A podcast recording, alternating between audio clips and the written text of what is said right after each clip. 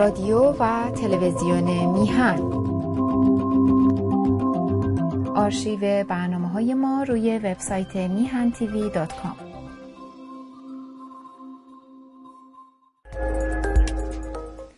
با درودی دوباره خدمت یکایک شما خوبان و نازنینان، سعید بهبانی هستم در این نخستین چهارشنبه سال 1402، یا به قول یارو آخونده چی گفت 1342، اصلا به حضور شما که بله امروزم در حقیقت دومه فروردین است و 22 ماه مارس.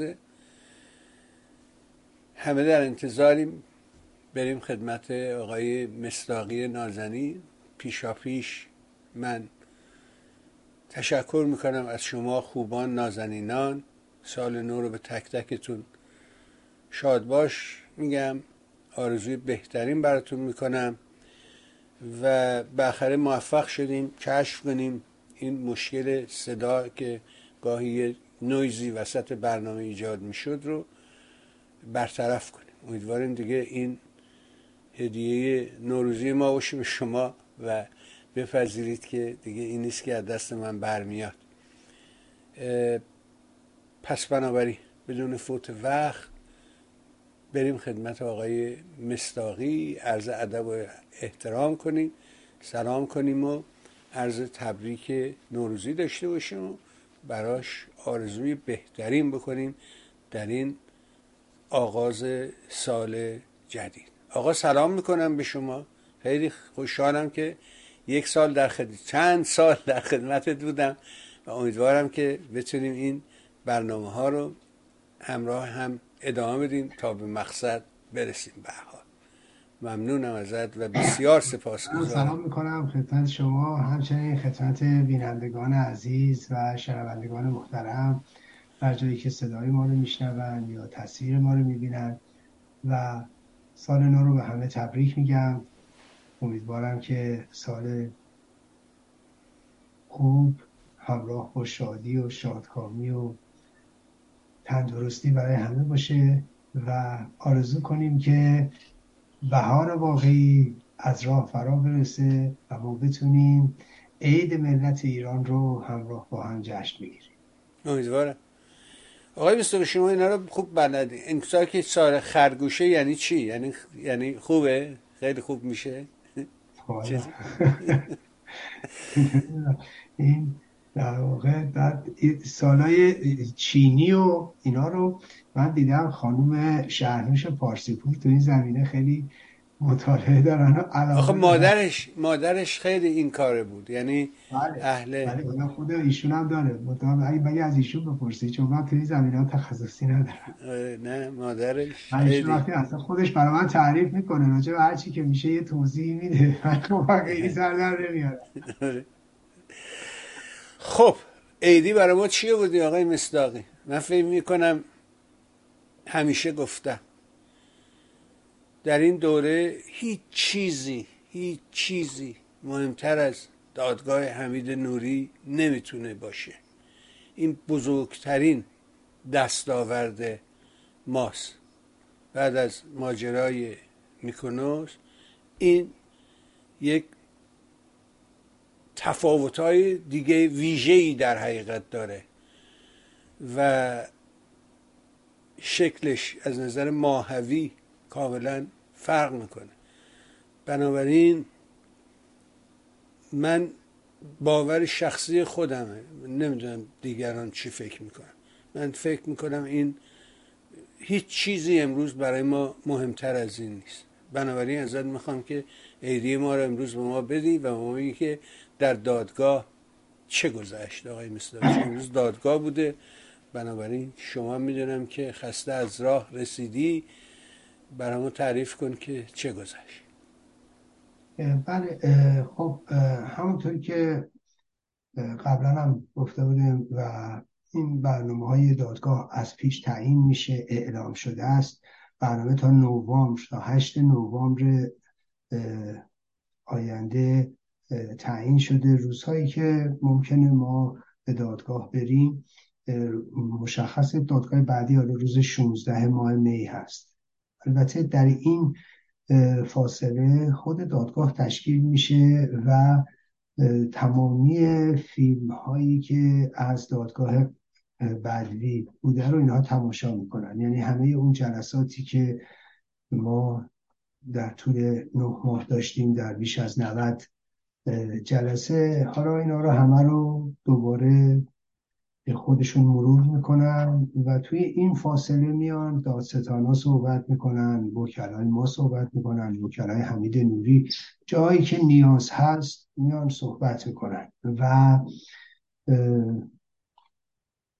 در واقع شاکیا و شاهدین دیگه توی این دادگاه نقشی ندارن، مگر اینکه یکی از طرفین تشخیص بده موضوعی هست که اون فرد میبایستی حاضر بشه و یا از دادگاه بخوان که اونو فرا بخونه. در غیر این صورت ما نقشی در این قضایا نداریم و دادگاه بیشتر روی فیلم های دادگاه بدوی میره و همچنین موضوعاتی که مطرح میشه. اما موضوعی رو باید خدمتتون عرض کنم، اونم اینه که من اگر یادتون باشه قبلا من گفتم که حتی فرقه رجبی، گفتم سازمان مجاهدین به خاطر حماقت‌های رجبی و به خاطر عناد و دشمنی‌های فردیش اساساً حتی منافع این سازمان رو هم در نظر نمیگیره و ضربات جدی به این سازمان وارد میکنه. این رو من قبلا نوشتم، توییت کردم، تو فیسبوک هم نوشتم، یه در واقع چند جمله‌ای راجع به این. اصلا هم به خاطر مخالفت با این فرقه یا ارتجاع مغلوب نبود، بلکه واقعیتی بود که من میدیدم و حس میکردم و امروز ما شاهد این موضوع بودیم توی دادگاه که میتونم بگم یک افتضاح تاریخی رو فرقه رجبی به بار آورده که حالا میبایستی پاسخگوش هم بشن. موضوع از این قراره که وکیل فرقه رجبی در این دادگاه چند تا سند ارائه داده بود در تلاش برای اینکه اثبات کنه این کشتار سال 67 بر اساس عواقب یک جنگ داخلی انجام گرفته و نه یک درگیری مسلحانه بین‌المللی. برای اینکه بخواد اینو ثابت کنه و اینم خدمتتون عرض کنم، تنها شانسی که ممکنه حمید نوری ازش برخوردار باشه و ممکنه بتونه مثلا عرض میکنم یه درصدی از شانس برای خودش بگذاره که از این محلکه در بره، همین کاریه که رجبی میکنه. یعنی چی؟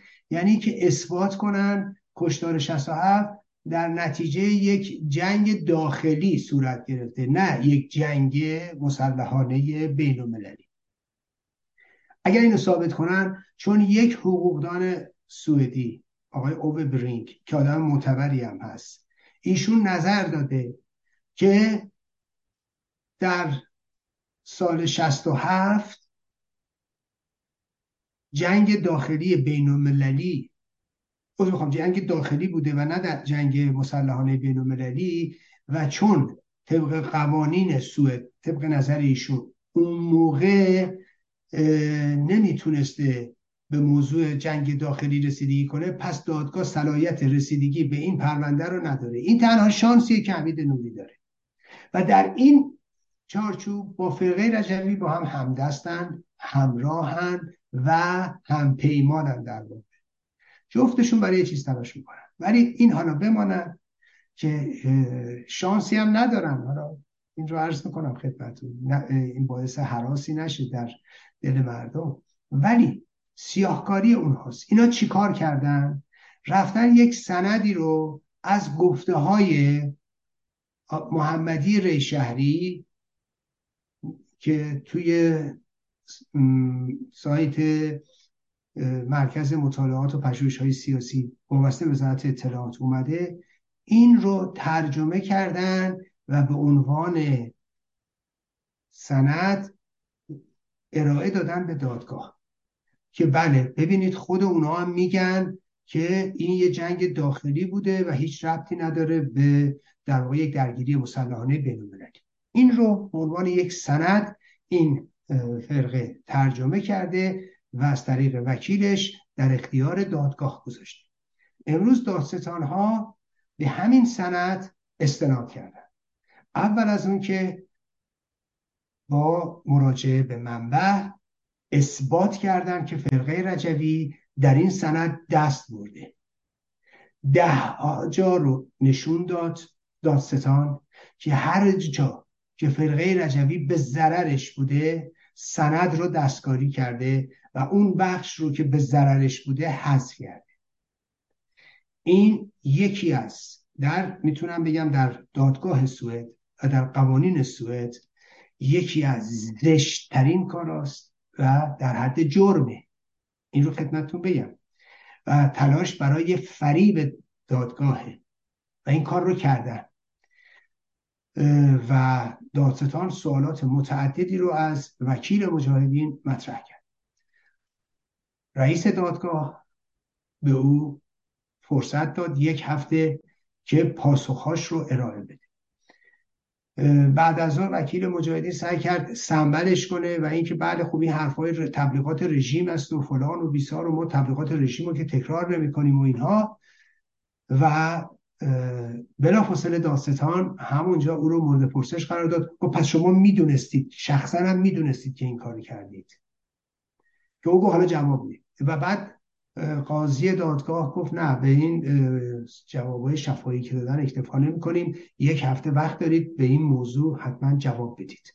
ببینید مطرح شدن همین این خود این موضوع یک میتونم بگم فاجعه حقوقیه برای اونا، برای ما که نه، و نشون میده ماهیت این جریان رو که تا کجا خطرناکه و تا کجا دروغ میگن و تا کجا حقه‌بازی میکنن و تا کجا واقعیت‌ها رو وارونه جلوه میدن. اتفاقا دست اندرکاران دادگاه، هم دادگاه بعدی، هم دادگاه تجدید نظر و هم دادستان‌ها متوجه ماهیت این سازمان شدن از نظر من، با سیاهکاری‌هایی که خود اینا کردن و با سیاهکاری‌هایی که تو پرونده کردن و توی بازجویی‌ها کردن. الان دیگه همه دیگه برشون مشخص شده که این سازمان یه سازمان بسیار بسیار خطرناکیه و غیر قابل اعتماد. کسی که دست و سند میبره میبینید تا کجا میتونه حقایق رو وارونه جلوه بده و تا کجا میتونه دروغ بگه. فرقه رجبی میتونه ظهر گرم تابستان رو برای نیروهای خودش یا در تبلیغات خودش شب سرد زمستون جلوه بده.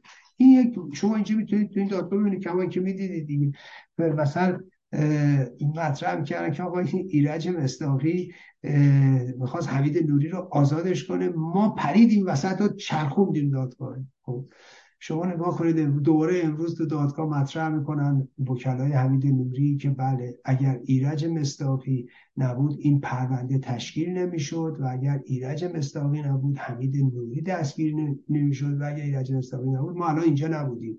به صراحت هم میگن، ولی خب واقعی‌تر از خود رجوی این وابستگانش هستن که توی دادگاه نشستن، گوش میکنن و خودشون با گوش خودشون میشنون، ولی با این حال دروغ و حقه‌بازی میکنن.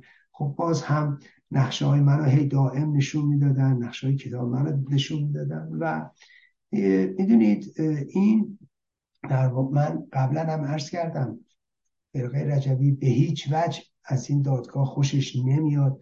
اونا همه کار میکنن که این دادگاه با شکست مواجه شه، از هر ترفندی استفاده میکنن. اما در طول 1 سال و نیم گذشته اینا جوری جلوه دادن که گویا اینا همراه دادگاهن.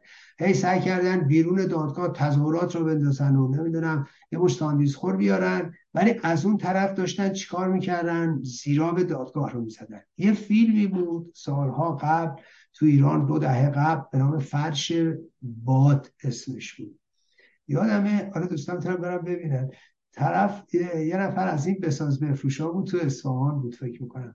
بعد این آدم زرنگ نشون میداد توی صحنه که داره خونه رو مرمت میکنه، اما آب گذاشته بود زیر پی که این آبی که میذاره زیر پی بریزه، خونه بریزه و بتونن اینجا رو دوباره بسازن.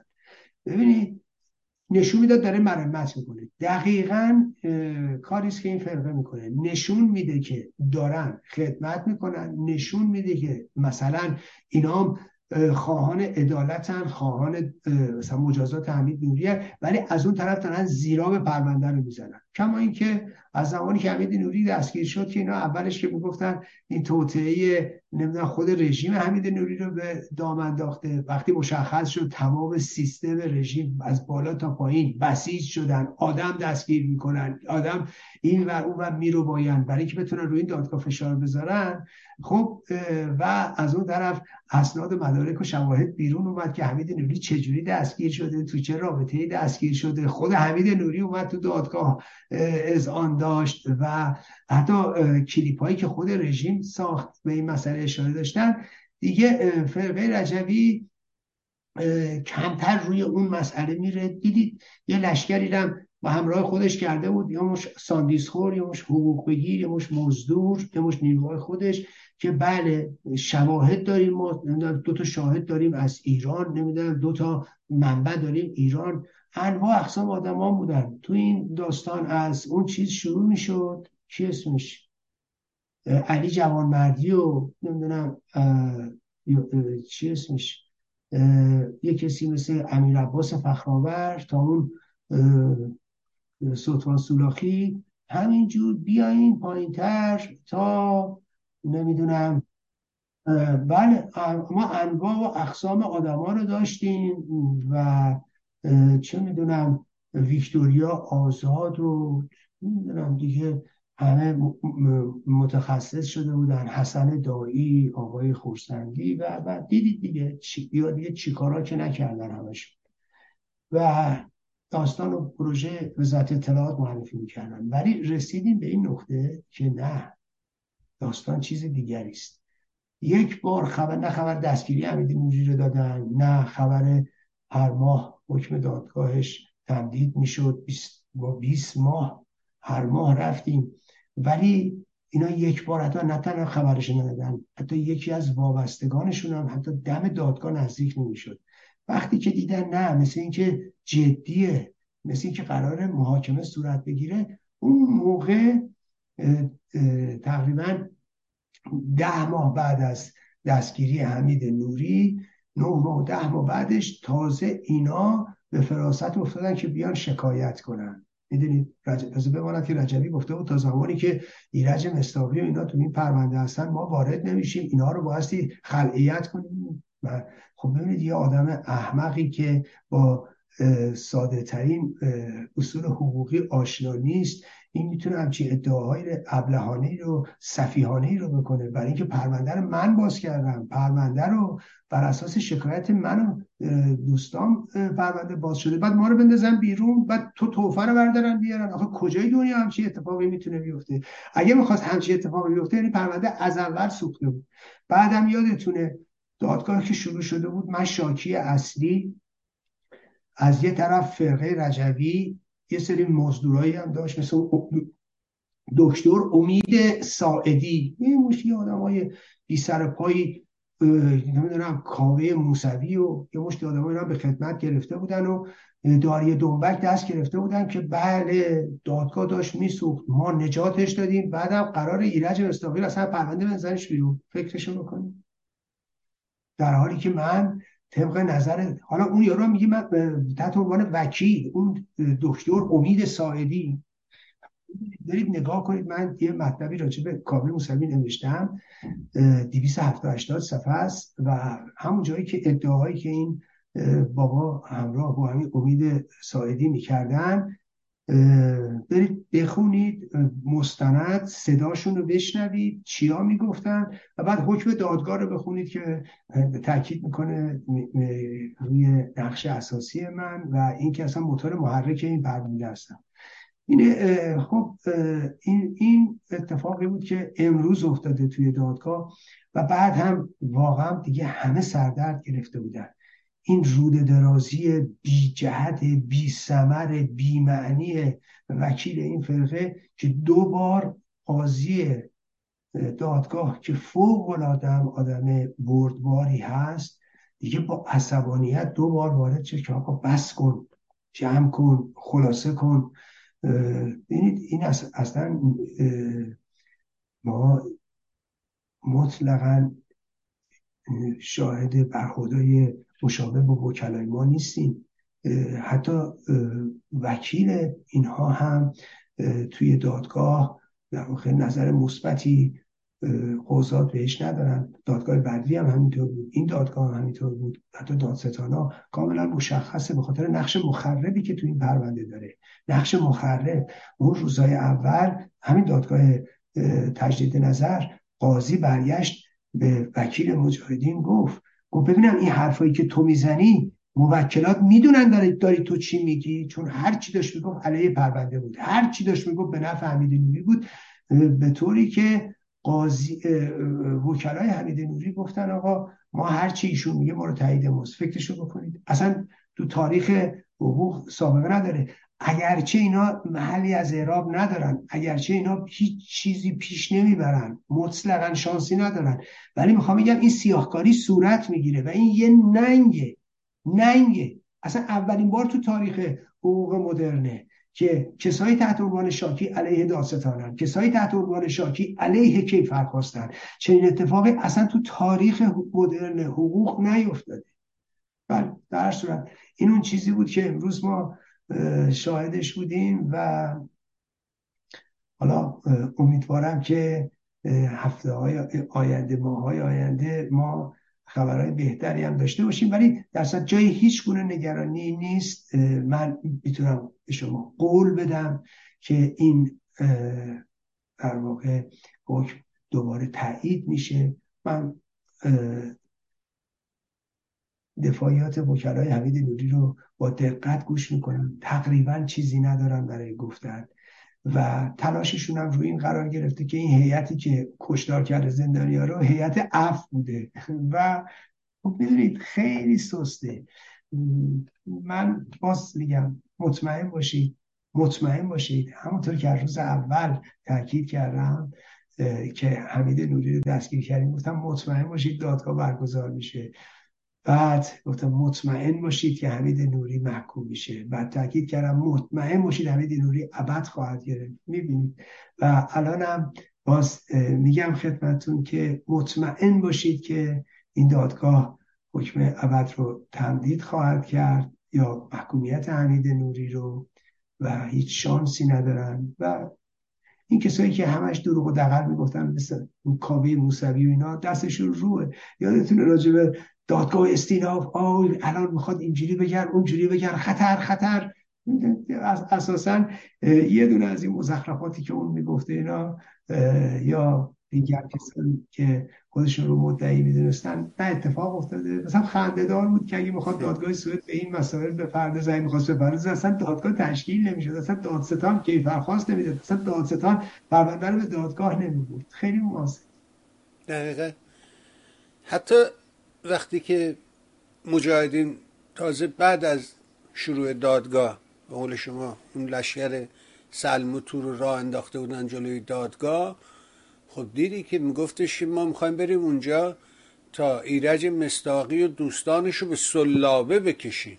در حقیقت اومده بودن که ایرج مصداقی و دوستانش رو به سلابه بکشن، یعنی کاملا فرمایش باورپذیره که اینا دستشون نابودی دادگاه است و دستشون با رژیم در حقیقت در یک کاسه است. خب ممنون، بازم سپاس از همه کوشش‌های شما. این بهترین ایدیه، دست درد نکن.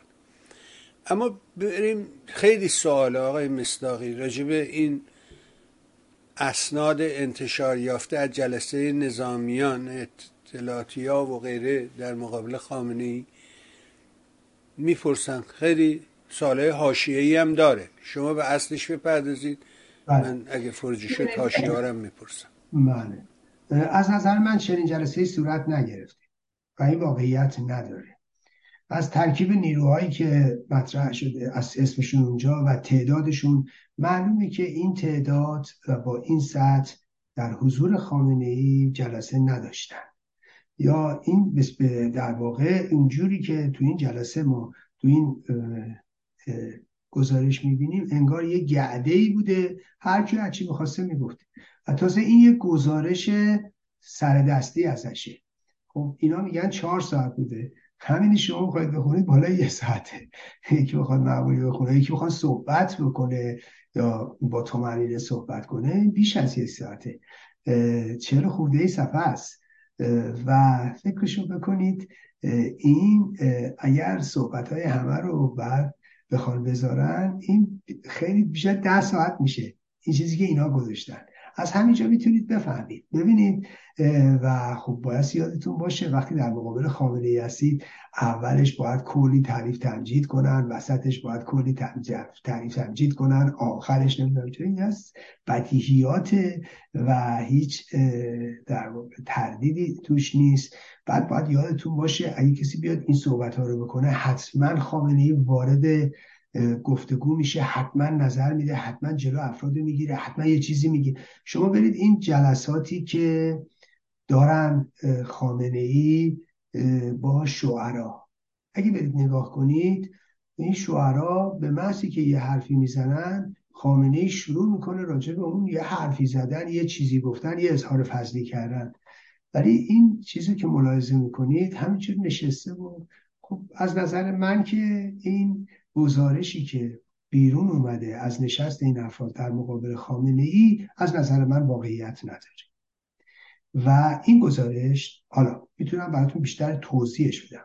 خب ولی چه کنیم، خوششون میاد این ملت، این رسانه هم که دنبال خبر میگردن همین رو هی دنبال میکنن و بالو پرش میدن. نه، از نظر من با توجه به شناختی که از خامنه‌ای داریم و دخالتی که خامنه‌ای میره توی سایپا نگاه کنه، ماشین درست کردن مینیاتور، خامنه‌ای دخالت میکنه میگه اسمش هم مینیاتور بردارید و اسم مینیاتور رو حذف میکنن. ببینید خامنه‌ای که اونجوری که نمیشینه 40 خورده آدم اونجوری حرف بزنه اینا پیشنه تماشا کنه که.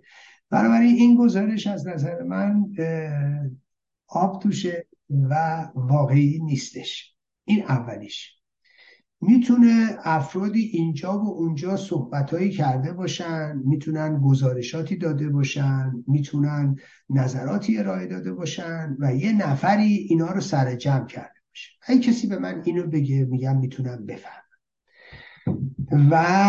ولی اینکه همچین نشستی در حضور خامنه‌ای بوده با این ترکیب مطمئناً دروغه. با این تعداد من چنین چیزی رو باور ندارم. حالا دیگران بر اساس تجربیاتشون لابد اونا شناختی دارن یا شناخت بیشتری دارن، نمیدونم، ولی من همچین چیزی رو قبول نمی‌کنم. 1. 2 سلسله مراتب فرماندهی و نزد خامنه‌ای این گونه نیست که چنین حرفایی به سادگی زده بشه. ببینید یه عده‌ای دلشون خوشه، بله نمیدونم شهامت و شجاعت نمیدونم چیزها در مقابل خامنه‌ای. نه، شما میگن تو ایران آزادی بیانه ولی متأ آزادی بعد بیان نیست، یعنی به خدمتتون میرسن. نگاه کنید یه موضوعی رو بهتون بگم. آقای کروبی رئیس مجلس و کاندید ریاست جمهوری وقتی که یه نامه نوشت به خامنه‌ای و گفت میگن آقازاده شما تو انتخابات مثلا دخل و تصرف داره، خامنه‌ای بلافاصله واکنششون داد. کی؟ 20 سال پیش، 84 تا الان میشه چقدر؟ 18 سال دقیقا، که هنوز میتونست نسبت به الان مجتبی خامنه‌ای الف بچه حساب بشه. اون موقع گفت نخیر، ایشون آقا هستن، آقازاده نیستن. فکر کن بعد 18 سال که اینا مدعیان درس خارج فقه میدهد و فلان، الان یکی بیاد بعد ادعا کنه به مجتبی اینجوری بگن، خامنه‌ای هم هیچ واکنشی نشون نده، هیچ اتفاقی هم نیفته. ببینید دوستان، باید خیلی یا بایستی خامنه‌ای رو نشناسیم یا باید خیلی ساده اندیش باشیم که اینو بپذیریم. اینم دوتاش. یه مسئله دیگه‌ای که باید خدمتتون بگم که مسئله مهمیه اینی که بله با توپ می‌خواستن بیارن بیرون خامنه‌ای رو بزنن. توپ از کجا بیارن؟ توپ چجوری بیارن؟ توپو میدونی چجوری میارن؟ من اسلحه رو میتونم دستم بگیرم یا یه سپاهی باشم تو بیت رهبری یا 4 تا سپاهی باشیم تو بیت رهبری و یا محافظ ایشون مثلا یهو سلام بکشم ایشونو بزنم. خب یه اسلحه است، یه مسلسل 4 تا مسلسل میتونم با این من شلیک کنم. ولی من میخوام ببینم آخه فکر کردید توپو چجوری میخوام بیارن؟ اصلا میدونی توپو با چی میارن؟ اصلا میدونی باید بری یه دونه اولش یه دونه تریلی بری توپو روش سوار کنی برداری بیاری؟ توپو چی جوری بیارن بزنن؟ از کجا بیارن؟ مگه توپ تو جیبه که بعد توپو بیاری توپ با توپ بزنی؟ یارو میگه با توپ بزنی، آخه نمیگی چه جوری؟ بعد تو کدوم، بعد چه جوری میخوای اینو گرا بگیری یا چه جوری میخوای از کجا میخوای بزنی که عد بره تو بیت رهبری بیفته تو خونه ملت نیفته، عد بره به اتاق خامنه‌ای بیفته؟ آخه ببینید یه چیزایی میگن آدم به سختی میتونه این چیزا رو باور کنه، ملاحظه میکنید.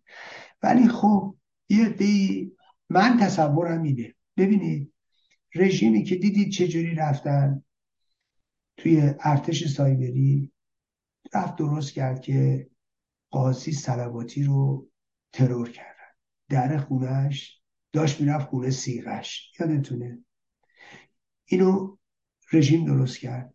یه مش حقه‌بازی هم مثل امیر عباس فخرآور و اینها، آی پارتیزانای ما رفتن، آی پارتیزانا فلان کردن، آی پارتیزانا. درسته همون روزی که 2 تا اعدام کردن من همون روز مقاله نوشتم، همون روز توضیح دادم که اینا دروغه، اینا حقه‌بازیه و بهتون قول میدم تو یک در واقع حرکت دیگه‌ای آقای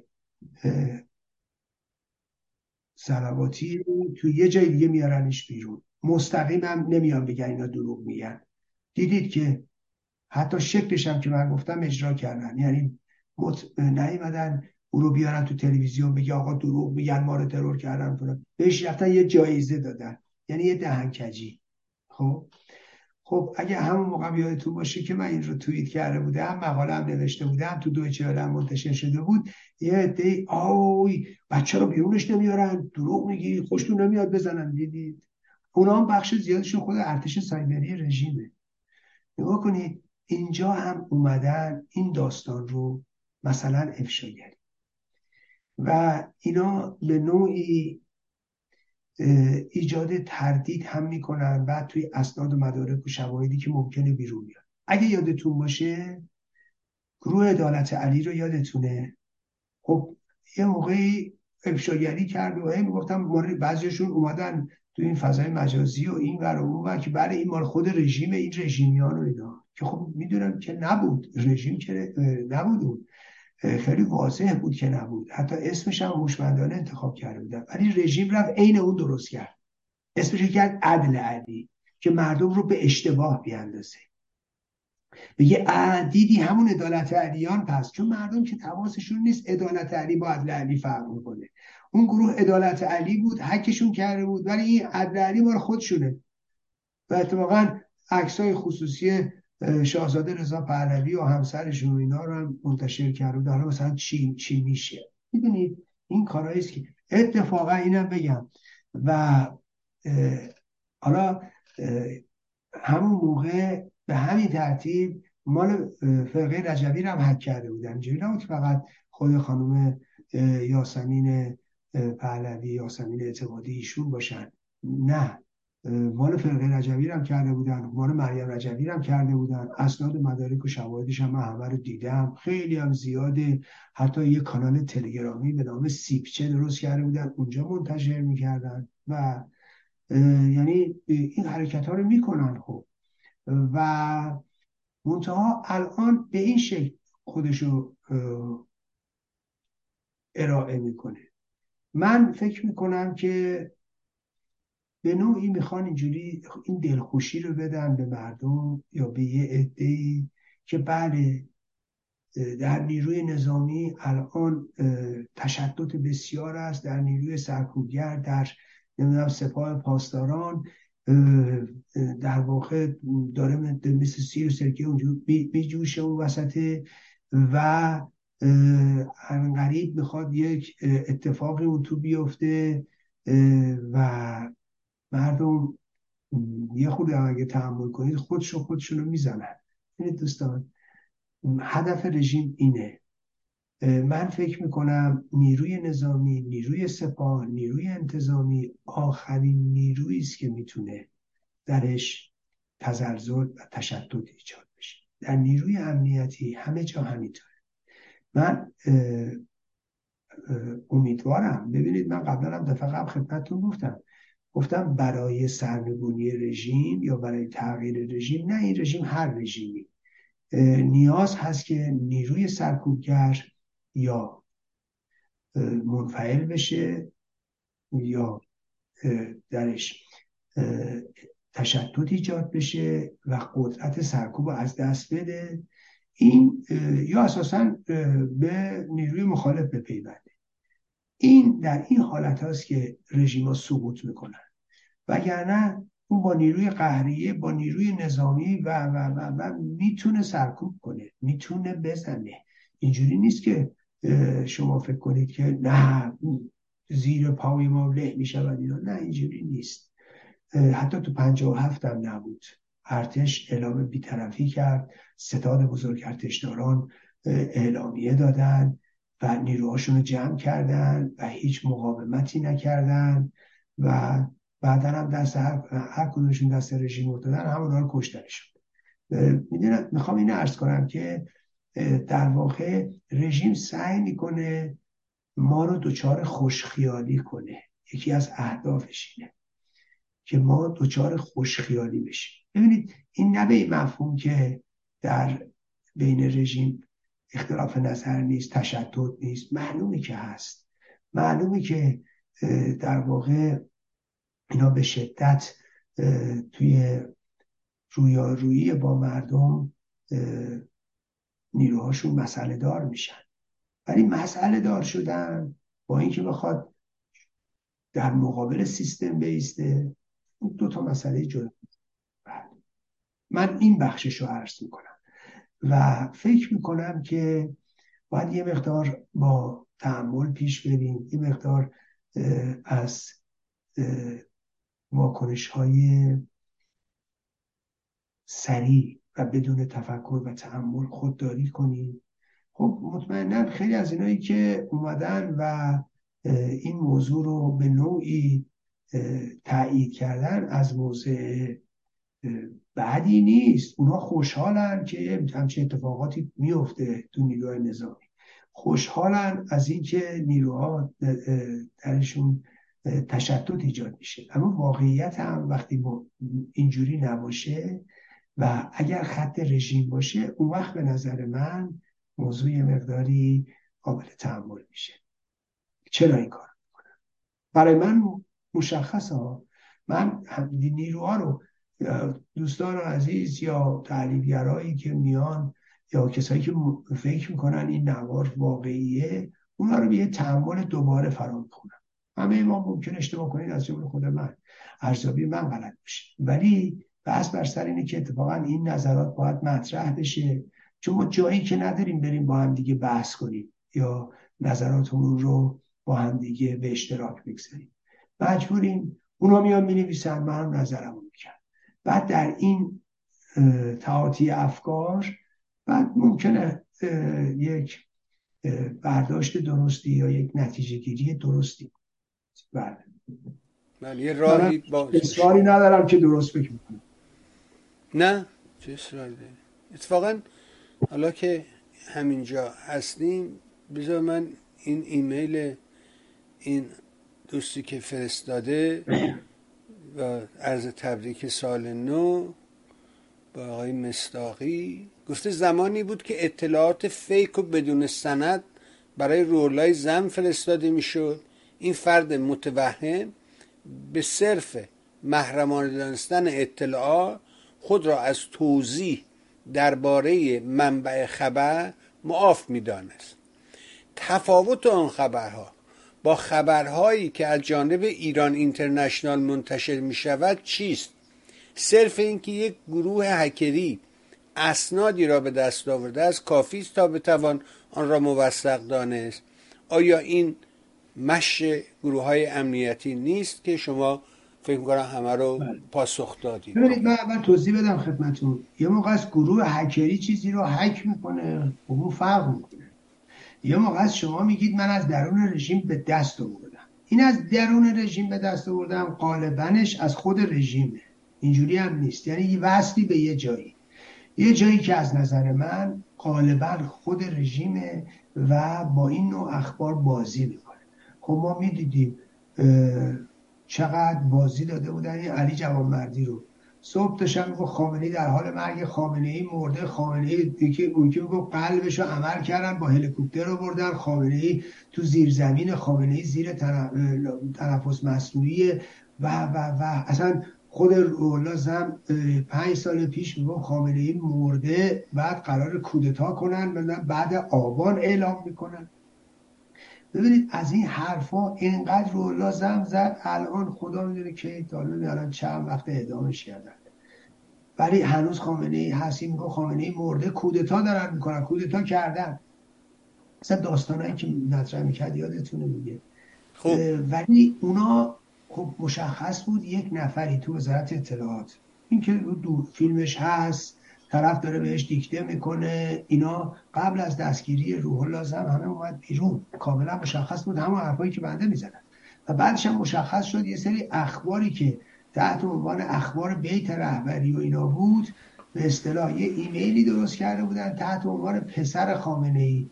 روح‌الله زم هم فکر میکرد پسر خامنه‌ای از باباش بریده وصل شده به این، باباشو ور کرده سینه زن روح‌الله زم شده. فکر کنید یعنی باید آدم چقدر ساده باشه و چقدر متوهم باشه که فکر کنه پسر خامنه‌ای اونو ترک کرده به روح‌الله زم پیوسته توی فرانسه که تو 70 تا سوی ستاره نداره. فکر کنید خب اونم یه پسر کسی که الان رهبر شیعه و شیعیان جهان و یارو نمیتونه نه کاری کنه نه جایی بره، هرچه خارج هم بیاد براش جهنمه، بعد باباش هم ول کنه، بعد بیاد به روح‌الله زم بچسبه. فکر کنید خب این همچی تصوراتی داشت و دیدید با اون ساده اندیشی کشون درش عراق و اونجوری بردنش و قربانیش کردن. ولی گروه هکری، ببینید اینا رو دوستان من صحبتایی که من میکنم تا واقعا اشتباه نگیرید، من تایید کردم گروه عدالت علی رو. دستگاه امنیتی اومد گفت اینا مال خودشونه و خودشون دارن منتشر میکنن. دوستان یه عنایتی داشته باشید به گفته‌های من، خواهش میکنم اون چرا که من میگم توجه کنید. اشکالی نداره شما میتونید نظر خودتون رو داشته باشید، ولی به عنوان نظر من جایی مطرح نکنید. لطف کنید اون چی که میگم رو بهش توجه کنید. میگم نظر خودتون که خب به طب همه جا میتونید نظر خودتون بگید و ازش هم دفاع کنید، اون مشکلی نیست، ولی به عنوان نظر من نباشه. من دارم تاکید میکنم که گروه عدالت علی اون مواردی رو که به عنوان حک کرده بودن و در آورده بودن اونا واقعیه، نظر من خب. ولی که رژیم رفت یه چیزی شبیه اون ساخت و الانم کسی نگفته هک کردیم این سندای در واقع در اومده رو یا این میگن به. حالا نکته جالب ترتش هم اینه که این رسیده هم دست ایران اینترنشنال هم دست ایران بایر. چرا دو جا؟ چرا یه نفر به دو جا میده؟ خب یکی بس بود دیگه. میدونید به نظر من خود همینم نشون میده یه کمی موضوع بوداره، به 2 تا کانال هم میدن. من اینجوری فکر میکنم. ممنون. خیلی بریم سراغ صحبت‌های خامنه‌ای در مشهد. اونو چجوری تعریف کردی؟ ببینید به نظر من مهمترین نکته‌ای که خامنه‌ای روش دست گذاشت این بود که امکان تغییر قانون اساسی وجود نداره و تأکیدم کرد که یه عده‌ای در داخل کشور هم این مسائل رو مطرح می‌کنن. منظورش میرحسین موسوی بود. او بود که طرح تغییر قانون اساسی رو مطرح کرده و عبور از قانون اساسی جمهوری اسلامی رو طرح کرده. خامنه‌ای روی سخنش به او بود، اونتا اسم نیاورد و به این ترتیب میخواد سمت و سوی نظام رو مشخص کنه. اینم خدمتتون بگم، قانون اساسی در زمانی که خامنه‌ای در قید حیات هست در واقع ولی فقیه که تصمیم میگیره قانون اساسی رو تغییر بده. بعد این ولی فقیه ادعی رو مأمور این کار میکنه، درست مثل همون اتفاقی که در سال 67 اتفاق افتاد، 68، و خمینی هیئتی رو مرکب از شورای نگهبان و رؤسای قوه بود، تعدادی که خود خمینی معرفی کرده بود تعیین کرد و اینا مأمور شدن به بازنگری در قانون اساسی. دوباره خامنه‌ای میتونه این کارو بکنه، ولی میدونیم هر بار که چنین اتفاقی در نظام اسلامی بیفته به ضرر مردمه، یعنی نظام بسته تر میشه، نظام به سمت فلاکت و نکبت بیشتر میره و این قانون، چون میدونید قانون اساسی در سال 58 نوشته شده، علیرغم همه عقب موندگی‌هاش چون تو فضای انقلاب بوده یه مقدار چیزهای مثبت توش وجود داره. 68 10 سال چون ازش گذشته بود، ببینید بسیاری از نکات مثبتش رو حذف کردن و چرا؟ چون تو فضای جدیدتری بود. الان اگر خامنه‌ای بخواد هیئتی رو تعیین بکنه برای ترمیم قانون اساسی، مطمئن باشید به مراتب بدتر از اینی که هست خواهد شد، چون رژیم امروز منقبض‌تره و با سرعت به سمت ته چاه ارتجاع فرو میره و این خب محصولش حتما بدتر خواهد. ولی اون چی که خامنه‌ای منظور نظرشه یعنی رفراندوم بیرون از نظام، خلاصه میکنید همون چیزی که میرحسین موسوی گفته و خب خامنه‌ای روی اینجا ایستاده و شمشیر میگیره و شمشیر کشیده. یه موضوع خدمتتون عرض کنم و اون، خب میدونید خامنه‌ای هراس داره از میرحسین موسوی، الان میگم چرا.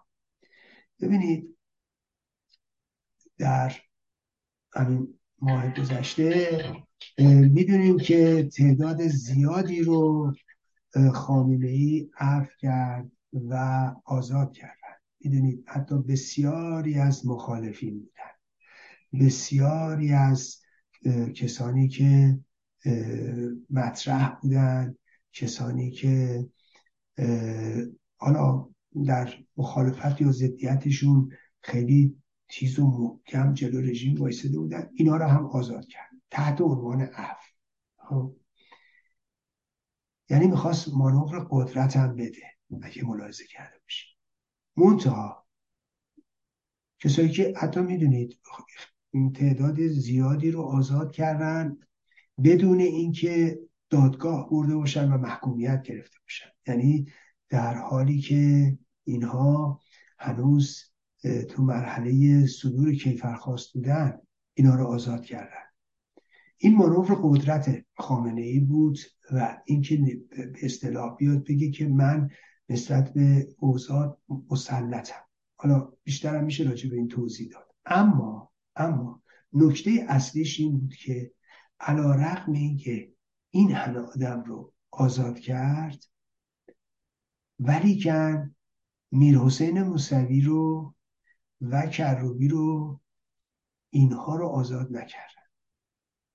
ملاحظه کنید، یا اینها رو از حصر در نیاوردن. چرا؟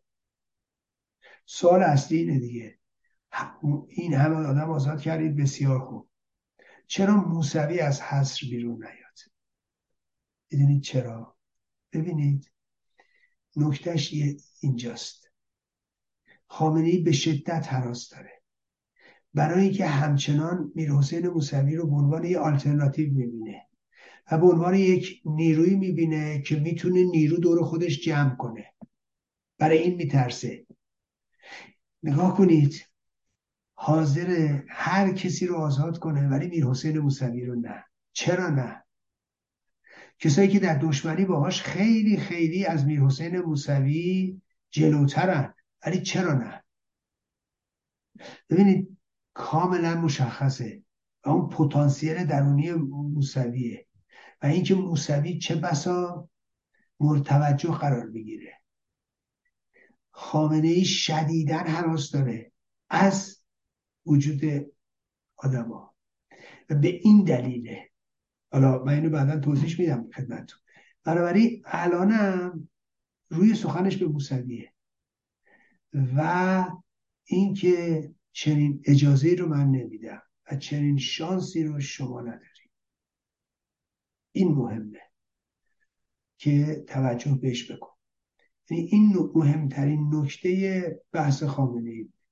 بقیه مواردش که مثل هر سال شعار اقتصادی مطرح کنه که هر سال میشه عکسش، ملاحظه میکنید، و در ارتباط با نفت و گاز بیاد اظهار نظر کنه، در ارتباط با دلار بیاد اظهار نظر کنه، در ارتباط با سیل بیاد اظهار نظر کنه، اینا همش میشه عکسش. شما یادتونه خامنه‌ای به متجاوز از 10 گفتش که 10 سال قبل گفت غرب تا 9 سال دیگه نمیدونم نفتش تموم میشه، به ما وابستن و حل میشه و بند میشه. دیدید که حالا ما به اونا وابسته هستیم. ایرانی در واقع نظام مردم ایران به غرب وابستن به خاطر همون نفت و گاز، در حالی که اونا مطلقاً هیچ احتیاجی ندارن. یادتونه چجوری حساب کرده بودن رو سرمایه زمستون غرب و نمیدونم سوخت و فلان، که دیدیش نشد. این خامنه‌ای نمیپذیره، اشتباه میکنه. خامنه‌ای یک دونه اشتباهشو نپذیرفته که هیچی، مثل هر دیکتاتوری هر گونه شکست و هر گونه اشتباه و هر گونه عقب نشینیش هم سعی میکنه پیروزی جلوه بده. بنابراین اینها ادعاهایی که خب این روزا انقدر دیگه راجبش صحبت شده و من دیگه قصد ندارم راجب اونها صحبت کنم. یه هر کسی میدونه که وضعیت اقتصادی خرابه، دلار 50,000 تومنه، از اون طرف میبینیم که هر روز گرونی داره کمر مردم رو میشکونه، باز میگه ما موفقیم، نمیدونم میتونیم دلار رو دور بزنیم، دلار رو حذف کنیم. از این حرفایی که تو اقتصاد جهانی کسی اینا رو جدی نمیگیره. خود اقتصاددانان رژیم هم میدونن، ولی خب در مقابل دیکتاتور مجبورن که تمکین کنن و حرفی نزنن.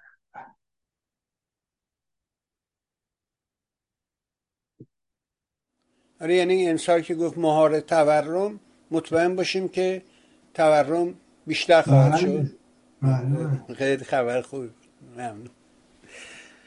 ولی چرا اینقدر دروغ گفت راجع به جنگ اوکراین؟ اینقدر مصمم که ما اصلا دخالت، چرا این کارا کرد؟ ببینید اتفاقا مهمترین نکتهش همینه که چرا چنین دروغ بزرگی رو. کاملا مشخصه به خاطر پیامدهاش است. خامنه‌ای به شدت بعد از صدور حکم دستگیری پوتین توسط دادگاه کیفری بین‌المللی، خامنه‌ای به شدت ترسیده. چرا پوتین در واقع متهم شده به جنایت علیه بشریت و دستور دستگیریشو دادن؟ به علت جنایاتیه که در اوکراین مرتکب شده. پس جنگ اوکراین بسیار بسیار مسئله مهمیه. جنگ اوکراین میتونه دادگاه کیفری بین‌المللی رو پاشو بکشه وسط. جنگ اوکراین میتونه حکم دستگیری پوتین رو باعث بشه که صادر بشه. ملاحظه میکنید این خیلی خیلی مهمه. یعنی شما اگه چند سال پیش به من میگفتید که آیا ممکنه روزی حکم دستگیری همین دادگاه کیفری بین‌المللی حکم دستگیری پوتین رو بده، من میخندیدم به تو. اصلا همچین چیزی رو باور نمیکردم. چرا باور؟ نه من نمیکردم. هیچ بنی بشری زیر این سخواست آدم جدی اگه بود، چرا اله وقتکی شاید بود یکی میگه بله ها، مثل همین نتایج مسابقاتی که نمیدونم لاک‌پشت و گربه و نمیدونم پاندا و اینا تعیین میکنن شاید، ولی در واقع کسی که با سازوکار بین‌المللی آشنا بود و حقوق بین‌الملل آشنا بود و حقوق کیفری آشنا بود و دادگاه کیفری بین‌المللی آشنا بود، میدونست چنین چیزی محاله یا محال میدید.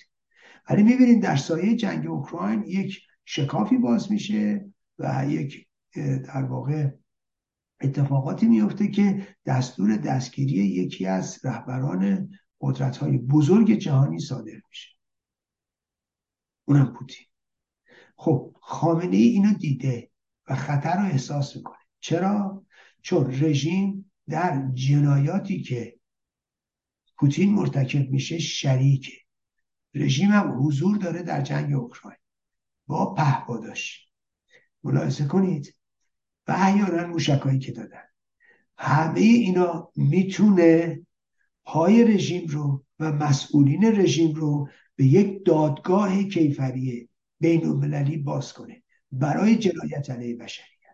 و اتفاقا من فکر میکنم راه باز شده و امروز این امکان وجود داره که حقوقدانا کار کنن روی این مسئله و در واقع دادگاه کیفری بین‌المللی رو مجاب کنن، متقاعد کنن به اینکه مسئولین رژیم نکبت اسلامی شریکن در این جنایت علیه بشریت و در جنایات جنگی صورت گرفته. میدونید، ببینید امروز در ارتباط با جنایات جنگی به خصوص جنگ اوکراین، چون در واقع اروپا هم درگیرشه، مسئله اصلی امروز دنیاست، این خیلی خیلی مهمه و بعد مشارکت رژیم در اونجا مشخصه، مستنده، نیاز نداره ما سندی بریم جور کنیم براش، خود غربی‌ها، خود سرویس‌های اطلاعاتی، خود سرویس‌های نظامی میدونن اینا رو، سنداشو دارن و این مسئله اثبات شده است. خب و من فکر میکنم اگر یه کاری رو بکنیم، اگر یه فشاری رو بذارن و لابی بکنیم توی سطح بین‌المللی، این الان جاشه. یعنی اگر یکی به من بگه خب ما الان چی کار کنیم، خب ببینید نظر من اینه که مثلا شما اگر ملاحظه کرده باشید همین نشست جورج تاون، ائتلاف فلان، خب شما نگاه کنید یه دونه منشور اومد بیرون، یه ائتلاف صورت گرفت، یه منشور 6 نفره که اصلا هیچ ائتلافی نیست، فقط طرفا یه چیزی رو میگن ما قبول داریم، امضا کردیم. خب هیچ تعهد عملی هم بهش ندارن و به نظر من به تاریخ پیوست. خب هر کی میره حرف خودشو میزنه. شما یه ملاحظه کنید آقای رضا پهلوی پیام عید که میده، هرچی توی اون منشور جورجتان ملت ایران نگفتن دیگه ما رو ملت ایران بارون میکنه. خب از اون طرف خانم شیرین عبادی میره میگه اصلا هیچ آلترناتیوی وجود نداره و چون دارم از حقوق ملل میگه. خب یعنی هر کسی ساز خودشو میزنه و حرف خودشو میزنه، هیچ ائتلافی وسط نیست. بنابراین ولی چیکار میشه کرد؟ آقا این ملاقات میری، اینا این ملاقات که میرن به نظر من ملاقات برای ملاقاته، یعنی شما کار جدی پشتش نیست، هدفی نیست، هدفی که بتونی دنبال کنی نیست. یکیش همینه. ببینید شما بایستی اگه ائتلافی، اگه آدم، باید امروز هدفتو همه رو، نیروتو منسجم کنی، تقسیم کار کنی، همه جایی که میری همه صحبت کنی، نیروها رو بذاری روی چیز. امروز مسئله ما فیلمسر در واقع به نوعی توی سطح بین‌المللی چیزی که در دسترس هست. ببینید بذارید من یه موضوع خدمتتون بگم. گذاشتن نام رژیم تو لیست تروریستی، سپاه پاسداران تو لیست تروریستی به مراتب سخت‌تره تا اینکه پای رژیم رو سر جنایت جنگی توی جنگ اوکراین بکشیم وسط. خب می‌بینیم که غربی‌ها اومدن بهانه درست کردن، گفتن آقا هیچ دادگاه اروپایی محکوم نکرده رژیم رو، بنابراین یا سپاه پاسداران رو، بنابراین ما نمیتونیم تو لیست بزنیم، یعنی دیگه آب پاکی رو ریخت دستم. خب الان چیزی که میتونه به ما کمک کنه موضوع جنگ اوکراینه، همون چیزی که خامنه‌ای باهاتش ترسیده، چون به خامنه‌ای هم گفتن، خامنه‌ای هم میدونه همچین چیزی امکان پذیره، خامنه‌ای هم میدونه این میتونه تو چشم انداز قرار بگیره، برای همین اومده بلافاصله در صحبت عیدش میاد فاصله بگیره از جنگ اوکراین، برای اینکه پیامدش سنگینه. دروغ میگه، طبق ارزیابی‌های غربی‌ها بیش از 500 تا پهپاد حالا فقط میسی سقوط کرده. خب رژیم زرادخانه پهپادش رو در اختیار روس‌ها گذاشته و این یعنی مشارکت در جنگ و این یعنی این که با این پهپادها بیمارستان زده شده، مدرسه زده شده، راحت میشه این رو پرونده کرد و مطرح کرد.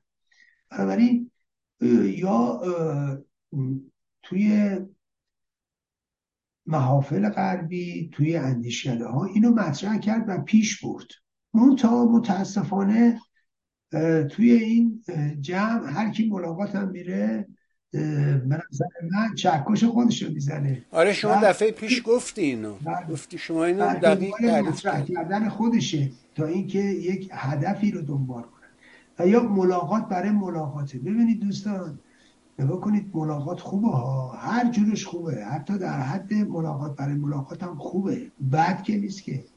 اما به من بگی تاثیر داره، بهتون میگم نه، یا خیلی خیلی کم تاثیر داره.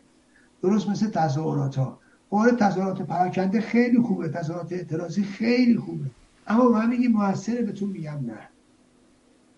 ببین مردم میرن توی خونه شعار میکنن، شعار دادن خیلی خوبه ها، تو دلشون هم شعار بدن خیلی خوبه، اما آیا موثره برای انداختن رژیم؟ بهتون میگم نه. منظورم این بخش قضیه است، اینه که میتونین استفاده کنیم از این مسئله و چون خامنه‌ای به شدت به هراس، از هراس خامنه‌ای شما گاه برای که بفهمید جایی که وایسادید درسته یا نه، ببینید دشمنتون چه واکنشی نشون میده. نگاه کنید از واکنش خامنه‌ای و از هراس خامنه‌ای خب نتیجه بگیرید که این راه درسته و این کار درسته و رو این باید زد. این نظر من.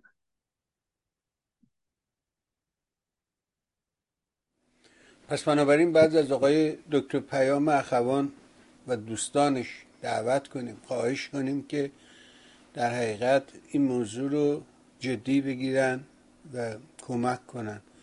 یکی از کسایی که واقعاً تو این زمینه خیلی خیلی به ما کمک کرده همین آقای دکتر پیام اخوان است. جا داره که به حال قدردانی بشه. اما یه مسئله دیگه آقای مصداقی، واقعا چه اتفاقی افتاده که شمخانی ستاره سیاست خارجی نظام شده؟ چیه ماجرا؟ ببینید اتفاقا همین موضوع شمخانی رو شما در نظر بگیرید، توی ماهای گذشته بارها مطرح شده بود که قراره بذارنش کنار و اینها. البته یه همچین صحبتهایی در درون خود رژیم هم بود و حتی گفتن وحیدی رو انتخاب کردن برای ریاست، برای این پست، همین وزیر کشور مطرح میکردن و اعدام اکبری که موقع معاون آقای شمخانی هم بود به عنوان جاسوس انگلیس تو همین رابطه بود، یعنی در واقع اونو قربانیش کردن برای آقای شمخانی و برای خواستن شمخانی رو بزنن. یه جنگی اون درون هست، بین جناح‌های رژیم هست و خیلی ها شمخانی رو تمام شده میدیدن، ولی میبینیم که نه، این گونه نیست. من فکر میکنم ببینید همین گزارشاتی که به خامنه‌ای داده شد از همین شهرستان‌ها، همین فرمانده‌های سپاه اینجا اونجا، اینا همه در واقع او رو به این نتیجه رسوند که اتفاقاً چند تا کار باید بکنه. یک، حفظ آقای شمخانیه، دادن قدرت بیشتر به شمخانیه، این یک. نکته بعدی که تاکید هست این همون مسئله آزادی ها بود که بایستی ما آزاد کنیم وگرنه برامون مشکل‌زاست. چرا مشکل‌زاست؟ چون میدونید 10,000 نفر دستگیر کرده بودن و وجود 10,000 زندانی سیاسی در زندان‌ها برای رژیم آتش زیر خاکستره و به همین دلیل بایستی به زعم خودشون از شر این موضوع خلاص می‌شدن و نمیتونست رژیم، تحمل اینو نداره. ببینید عصر در واقع امروز ارتباطات فضای مجازی به شدت فعال و وجود 10,000 زندانی براشون به شدت خطرناکه و به خصوص 1,000 زندانی. اینا با همون تمهیداتی که میشینن اینا رو آزاد کردن. من یه مقاله‌ای حدود 16-10 سال پیش نوشتم راجع به همین موضوع و خط رژیم و اینکه چجوری حرکت میکنه و چجوری بعد از جنبش ها سرکوب میکنه، چجوری دستگیر میکنه و چجوری آزاد میکنه. و شما میبینید که همیشه بعد از سرکوب تعداد زیادی زندانی سیاسی باقی نمیمونن، اگرچه 1,000 نفر دستگیر میشن. این بار که دیگه به قول خودشون هم 10,000 نفر دستگیر کردن. ولی خب من تو اون مقالم توضیح دادم چجوری این اتفاق میفته و رژیم چجوری حرکت میکنه، از چه خطی رو دنبال میکنه که به این کار مبادرت میکنه. حالا توی این رابطه پس این همین گزارشاتی که فرماندهان سپاه دادن، گزارشاتی که امنیتی ها دادن، اطلاعات سپاه و وزارت اطلاعات و خود قوه قضاییه، حفاظت اطلاعاتش و حفاظت اطلاعات نیروی انتظامی، اینا کسایی هستند که خب هم گزارش میدن هم ارزیابی خودشونو میدن. خامنه‌ای خب به نتیجه رسید که بایستی یه تعدادی رو آزاد کنن که خب کردن. و از طرف دیگه مسئله که هست و هراسی که اینا دارن از تحرکاتیست که تو منطقه است. خب رژیم قبلا فکر میکرد که زمستان سرد پیش میاد در اروپا، خب دیدیم که نیومد. علی‌رغم که از سردترین زمستان‌ها در سالهای گذشته بود، اما اروپا به سادگی با برنامه‌ریزی که کرده بود، با دوراندیشی که داشتن، سرما رو پشت سر گذاشت. هیچ بحرانی در هیچ کشور اروپایی هم به وجود نیامد برخلاف انتظار رژیم. این یک. دو، مسئله جنبش زن زندگی آزادی بود که 6 ماه آزگار رژیم درگیرش بوده و ارتقاء سطح مبارزاتی مردم ایران و که میبینید اولین دستاوردش که حالا شاید خیلی اینو جدی نبینن یا نگیرن، همین بی‌حجاب بیرون اومدن زنانه و دختران. ببینید رژیم همیشه در طول این 40 خورده سال تلاش داشته موضوع بدحجابی رو مطرح کنه، یعنی دیگه از بی‌حجابی که اصلا مطرح نبوده که، فقط بدحجاب میگفتن. یادتون هست میگفتن مثلا قانون میبردن روی نمیدونم مانتو و تبرج و چه میدونم چکمه و از این حرفا، یادتونه مطرح میکردن. خب امروز اونا رو ممنوع میکردن، الان رسیدن به بی‌حجابی. یعنی باید با بی‌حجابی مبارزه کنن، نه بدحجابی. یعنی تو جامعه بی‌حجابی وجود داره و این یعنی که جامعه خودش کشیده بالا، به خصوص زنا، و با فداکاری که زنا میکنن و با بهایی که زنا دارن میپردازن چیه که در واقع این بهای بیشتر و سنگین‌تریه که نسبت به مردا دارن میپردازن، چون مردا رو که به خاطر بدحجابی یا بی‌حجابی سرکوب نمیکنن که زنا رو میکنن. پس بنابراین این بهای سنگینی است که زنا میپردازن. خب این شما ببینید تأثیر خودش رو تو سیستم هم میذاره و گذاشته. خامنه‌ای به همین دلیل مجبور شد که چیکار کنه؟ مشکلات خودش رو با کشورهای همسایه حل کنه یا تخفیف بده. و همین دلیله که با عربستان وارد معامله شدن، با عراق وارد معامله شدن، با بحرین و با امارات، و دارن تلاش میکنن که مسائلشون رو رفع و رجوع کنن و به یک آرامشی در روابط برسن. حالا اگه همه مشکلات هم حل نکنن و این مسئله رو اون طرف مقابل هم میبینه. ببینید عربستانی ها میبینن، برای که عربستان طرحهای صدها میلیارد دلاری داره برای شهرهای جدید، برای ورود به عصر جدید، برای ورود به عصر بعد از نفت، و برای که عربستان رو در واقع چهرش رو عوض کنن طرحهای بسیار بسیار بلند پروازانه‌ای بن سلمان داره. ولی باید توجه کنید که اگه بخواد در یک جنگ نیابتی با رژیم باشه، اگه بخواد همش در زد و خورد باشه، اولا تأثیرات بسیار بسیار مخربی میتونه بذاره روی این، و اونا به خاطر منافع خودشون با رژیم کنار میان. یک. دو، خب کشورهای حوزه خلیج فارس هم از جمله عربستان همگی از تحولات ایران میترسن. یک ایران دموکراتیک، یک ایران پیشرو میتونه برای اونها هم خطراتی رو به بار بیاره.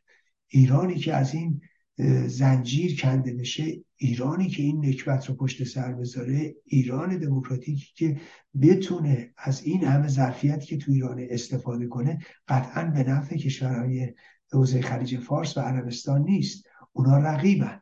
ببینید هر در واقع ایرانی که بتونه خلیج فارسش رو آباد کنه، این استانهای همجوار با خلیج فارس و دریای عمان رو آباد بکنه، این یعنی چی؟ این یعنی این که در واقع بخشی از سرمایه او برمیاد اینور و اینجا نقش اساسی خودش رو پیدا میکنه. ایران میتونه پلی باشه بین شرق و غرب، و معلومه اون وقت ایران دموکراتیک روش خیلی بیشتر حساب میشه تا مثلا روی امارات و قطر، این پایه کشورهای بسیار کوچکی. خب اینه که باید به این مسئله توجه کنیم که اونا مایل به تغییرات رادیکال در ایران نیستن و فکر میکنن یک ایران ضعیف، یک ایران که یک نظام نکبتی برش حاکم باشه، منفعت اونا بیشتر تأمین میکنه. کمان که تو 40 سال گذشته این کشورها از یک کشور عقب مونده و فقیر رسیدن به کشورهای بسیار بسیار پیشرفته و غنی و پیشتاز در بسیاری از زمینه‌ها. خب این اگر این نکبت اسلامی در ایران حاکم نبود، این موقعیت رو به هیچ وجه جبلانی نمیتونست داشته باشه. این موقعیت رو به هیچ وجه قطر با گاز ایران نمیتونست داشته باشه. میدونید این موقعیت رو در سایه یک حاکمیت نکبت اینا تونستن داشته باشن. خود اسرائیل منافع بسیار بسیار بزرگی رو داشته و براش رژیم اسلامی مثل یک مائده آسمانی بوده. اسرائیل بسیاری از مشکلات خودشو با کشورهای عربی حل کرده در سایه نکبت نظام اسلامی. اسرائیل کجا فکر میکرد میتونه با عربستان مشکلاتش حل کنه، با نمیدونم کشورهای حوزه خلیج فارس حل کنه، پیمان ابراهیم ببندن؟ اصلا خوابم کسی نمیدید اینا رو. ولی میبینید این اتفاقات افتاده و همش هم در سایه این نظام نکبته. بنابراین این چیزیه که اونا هم خواهانش نیستن و میخوان با همین رژیم برن. بس بنابراین اینا دو طرف ماجرا منافع مشترک دارن. و به علت به هم نزدیک میشن. حالا این خامنه‌ایه که ببینید تعیین کننده است در نظام اسلامی. تا من دفعه قبلم خدمتتون گفتم تا روزی که خامنه‌ای هست تغییری صورت نمیگیره. این رو باید بهش توجه داشته باشید و این نظر منه، چون خامنه‌ای توان اداره رژیم رو داره و اراده سرکوب داره و نیروی سرکوبگرم داره، پس بنابراین میتونه بمونه. اینو من با اطمینان خدمتتون میگم. ولی مگر اینکه شرایط ویژه‌ای ایجاد بشه که اون برای بحث دیگه در سطح بین‌المللی، در سطح منطقه‌ای و تصمیمات دیگری گرفته بشه. منتها خامنه‌ای از نظر من دارای این پتانسیل هست در رژیم که بتونه به دعواها پایان بده و یا بتونه مرکز ثقل رژیم باشه. خب و اتفاقا خامنه‌ای تعیین کننده است. شما می‌بینید وقتی تصمیم می‌گیره آقای شمخانی باشه، شمخانی که معاونش رو اعدام کردن میاد و اینجوری چیه ارتقا پیدا میکنه توی رژیم و حتی جای وزارت امور خارجه رو میگیره. یعنی امروز هم رئیس شورای امنیت ملیه، هم در واقع وزیر خارجه است. شما ببینید هم با چینیا میره مذاکره، هم با عربستان، هم با کشورهای حوزه خلیج فارس. وزیر امور خارجه داره سماق میمیکه این وسط، میدونید. یعنی این خیلی خیلی مسئله مهمیه که تو رژیم اتفاق افتاده و نشون میده کنترل خامنه‌ای رو بر اوضاع و نشون میده که او تعیین کننده است و این که میتونه آدما رو حفظ کنه یا حذف کنه. و حالا شمخانی رو حفظ کرده و از اون طرف چون میدونی خامنه‌ای همیشه با نظامی ها رابطه خوبی داشته، از قدیم الایام خودش تو وزارت دفاع بوده، بعد سعی کرده ارتباطاتی رو با اینها داشته باشه، اگرچه تو جنگ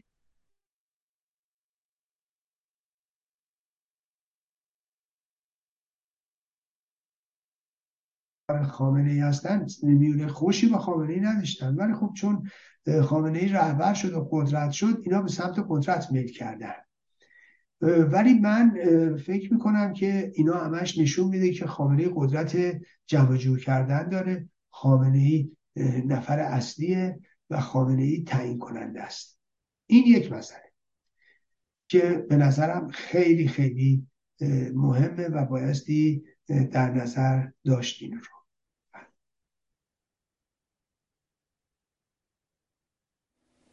بسیار ممنون. خب عرضم به حضور که ولی یه سوالی اون وقت اینجا به من پدید میاد آقای مصداقی، اینه که شما اشاره کردی واقعا کسانی که ایران رو دوست دارن و اشراف دارن به مسائل همه به این نکته که شما اشاره کردی در حقیقت اتفاق نظر دارن که اگر ایران تغییر کنه منطقه تغییر خواهد کرد.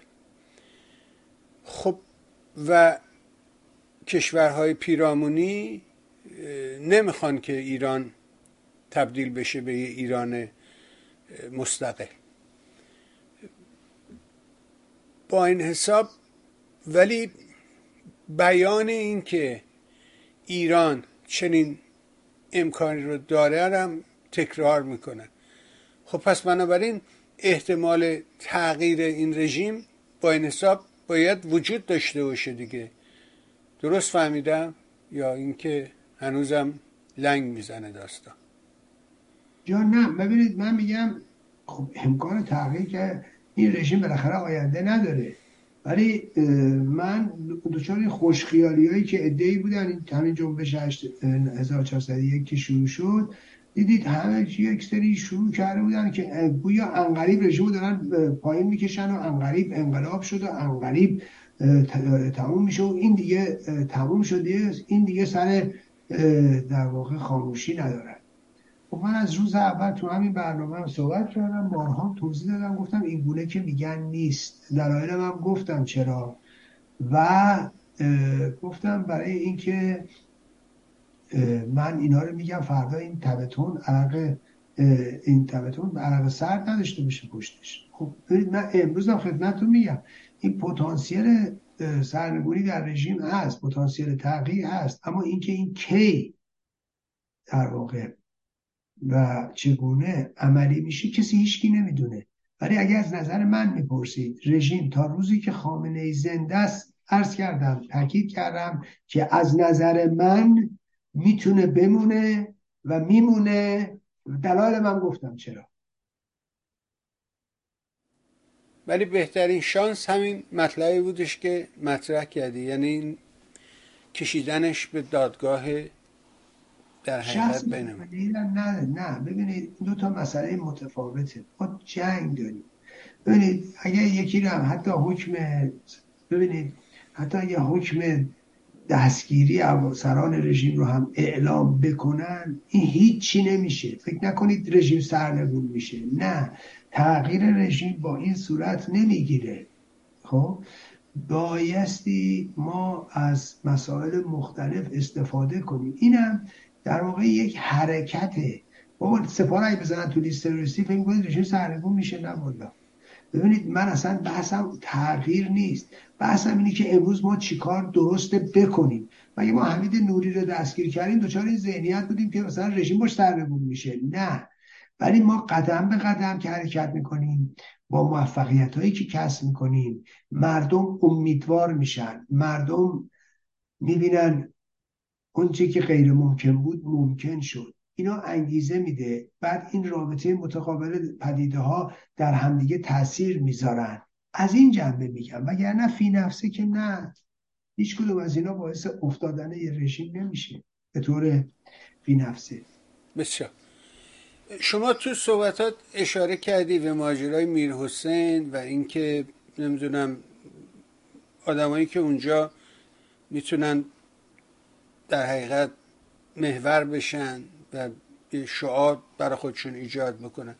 اگه این رو اینجوری پس بپرسم از شما که نگاه شما راجع به آلترناتیوهای موجود در ایران چیه، چجوری شما این رو پاسخ ببینید؟ آقای بهبانی یه مورد که هم که خودتون فرمودید میرحسین موسویه. از نظر من میرحسین موسوی همچنان یه آلترناتیوه و همچنان یک گزینه است. خب که میتونه مشکلاتی رو برای سیستم به وجود بیاره. این یه آلترناتیو. یه آلترناتیو خب رضا پهلوی است، واقعیت قوی ترین آلترناتیو از نظر من و بهترین آلترناتیو از نظر من رضا پهلوی است. پس این دوتا یکی رضا پهلوی یکی میرحسین موسوی اینا هستن. یه سری دیگه هم هستن این وسط.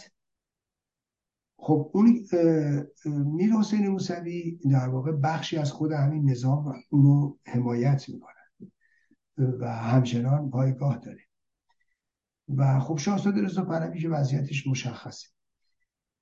یه سری نیروهای دیگه هم هستن. ببینید که من حالا اینا رو توضیح بدم خدمتتون. یکیش میخوام این رو بگم و اتفاقا این رو هم توضیح بدم که چرا من از یه آلترناتیو دفاع میکنم. ببینید اولین آلترناتیوی که مطرحه غیر از این دو نفر مریم رجوی است، مسعود رجوی است، فرقه رجوی است. خب من اونا رو ارتجاع مغلوب میبینم، از جنس رژیم میبینم، به شدت خطرناک میبینم و در واقع یک سناریوی سیاه برای ایران میدونم. این اولیش. یک در واقع این یکی دیگه میتونه آلترناتیوی باشه از به اصطلاح خودشون که مطرح میکنن نیروهای جمهوری خواه فدراتیو. یه سری از این آدمایی هستن با آقای حسین یا با آقای حسن شریعت مداریه و اینها. خب فکر کنید هر چی از این نیروهای اصطلاح به نوعی تجزیه طلب یا حالا به نظر ایشون فدرال خواه یا فدرالیست اینا مثلا یا آلترناتیوی باشن خب یا مثلا ادعا شده یه ده اینا، حالا یا جمعی از اینا، یه مجموعه ای از اینا. فکر کنید مثلا یه نیروی دیگه‌ای که بتونیم راجعش صحبت کنیم، مثلا نیروهای مثلا کردستان، کردها بتونن یک مثلا ائتلافی حالا تشکیل بدن، درست؟ با یه سری از این کسایی که میتونن متحدشون بشن. اینا هم یکی دیگه است. یکی دیگه فکر کنید مثلا عرض می‌کنم یک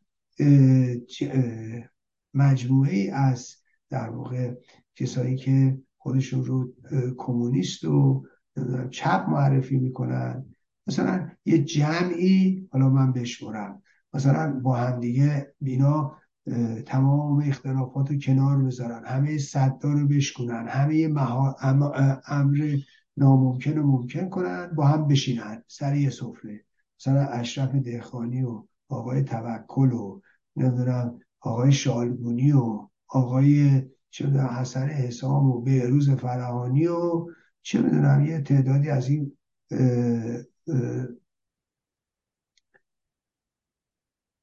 حزب طوفان و از این داستان. فکر کنید معجزه‌ای بشه و اینا بتونن با هم بشینن. یه سری هم اینا، یه سری دیگه هم فکر کنید انواع اقسام حزب کمونیست کارگری هم با هم دیگه دوباره وحدت کردن و جمع شدن و اینها، اونا یه دونه آلترناتیو. فکر کنید این کسایی که خودشون رو ملی معرفی میکنن، مثلا تو ایران هن یا خارجی کشورن، جبهه ملی هن، انواع و اقسامش، فکر کنید اینا همه با هم دیگه ائتلاف کنن یه جریان بشن. خب دیگه من فکر میکنم همه جریان گفتم، یا نه یه دم اکثریتی های سابق و حزب چپ سابق و نمیدونم حزب چپ و توده ها و یه سری نیروهایی که حالا خودشونو چه میدونم سکولار معرفی میکنن، اینا هم یه جمعی بر خودشون درست کنن. خب بیاییم حالا نگاه کن، آیا فکر میکنید جریانی که اشرف دهقانی و چه میدونم اقلیتی ها و این راه کارگری هایی که گفتم با هم دیگه درست کردن، فکر میکنید چقدر تو جامعه ایران مقبولن؟ فکر میکنید اینا چند درصد جامعه ایران رو تشکیل میدن؟ فکر میکنید چه تعداد رأی خواهند داشت؟ شما فکر کنید اینا با هم جمع بشن چند نفر اینا میتونن توی یه تظاهرات خارج کشور بیارن؟ از نظر من همه اینا با هم جمع بشن به سختی بتونن 100 تا آدم جمع کنن. فکر کنید میلیون ایران همین کارو میکنن. کنید تو ایران چقدر چند درصد محبوبیت دارن، یا تو خارج کشور چقدر اینا نفوذ دارن، یا در بین مردم دارن، یا نیروهای سیاسی. فکر کنید اون اکثریتی اون توده یا اینا گفتم اینا چقدر میتونن نیرو بسیج کنن، یا اون اصطلاح فدرالیست ها و حسن شریعت مداری و اینا چقدر میتونن پیش برن، چقدر محبوبیت دارن.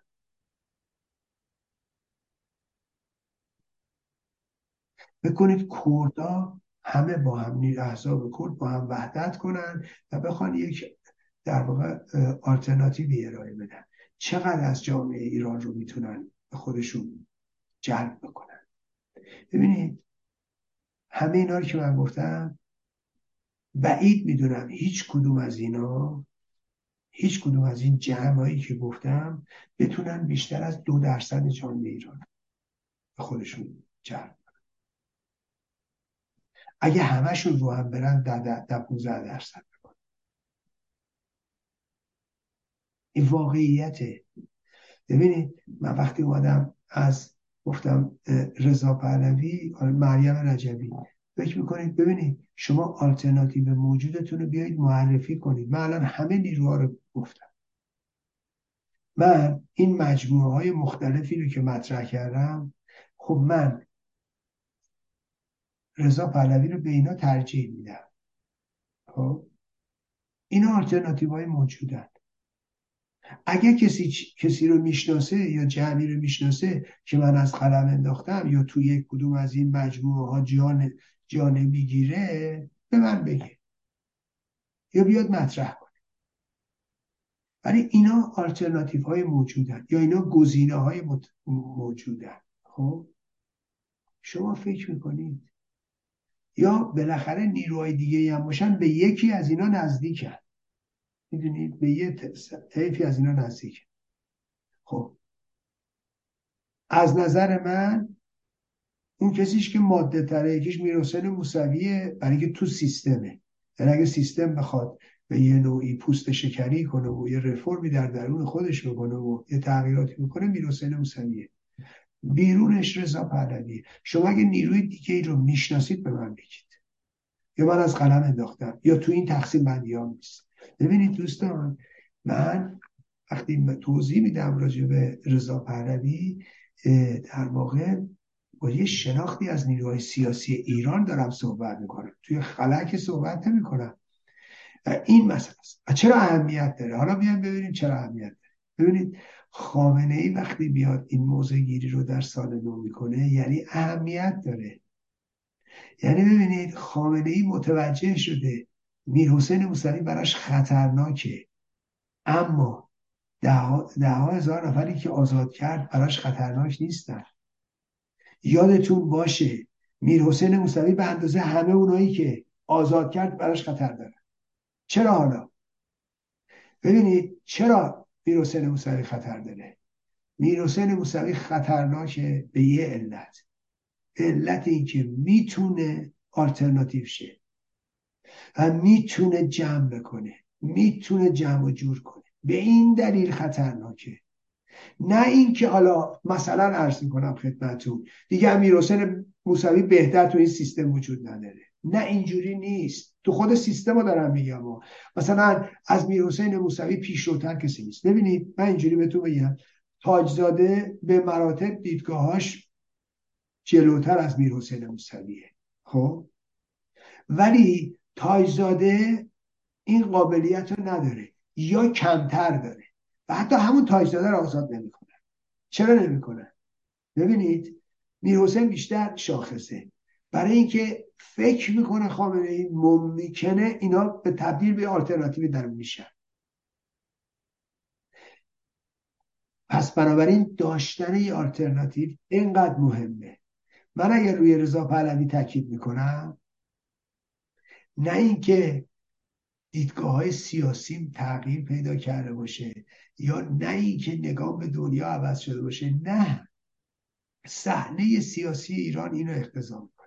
اگه میهن پرستی، اگه میهن دوستی، اگه آینده ایران برات مهمه، اگه دیگه نمیخوای هر روز خون شهید و نمیدونم مادر شهید و خواهر شهید و برادر شهید و پدر شهید درست کنی، فرزند شهید درست کنی، اگه نمیخوایم هر روز قربانی بگیریم یا اگه میخوایم این چرخه یه جوری متوقف بشه، گزینه دیگه ای نداریم. محور شمردم براتون، خب نیست.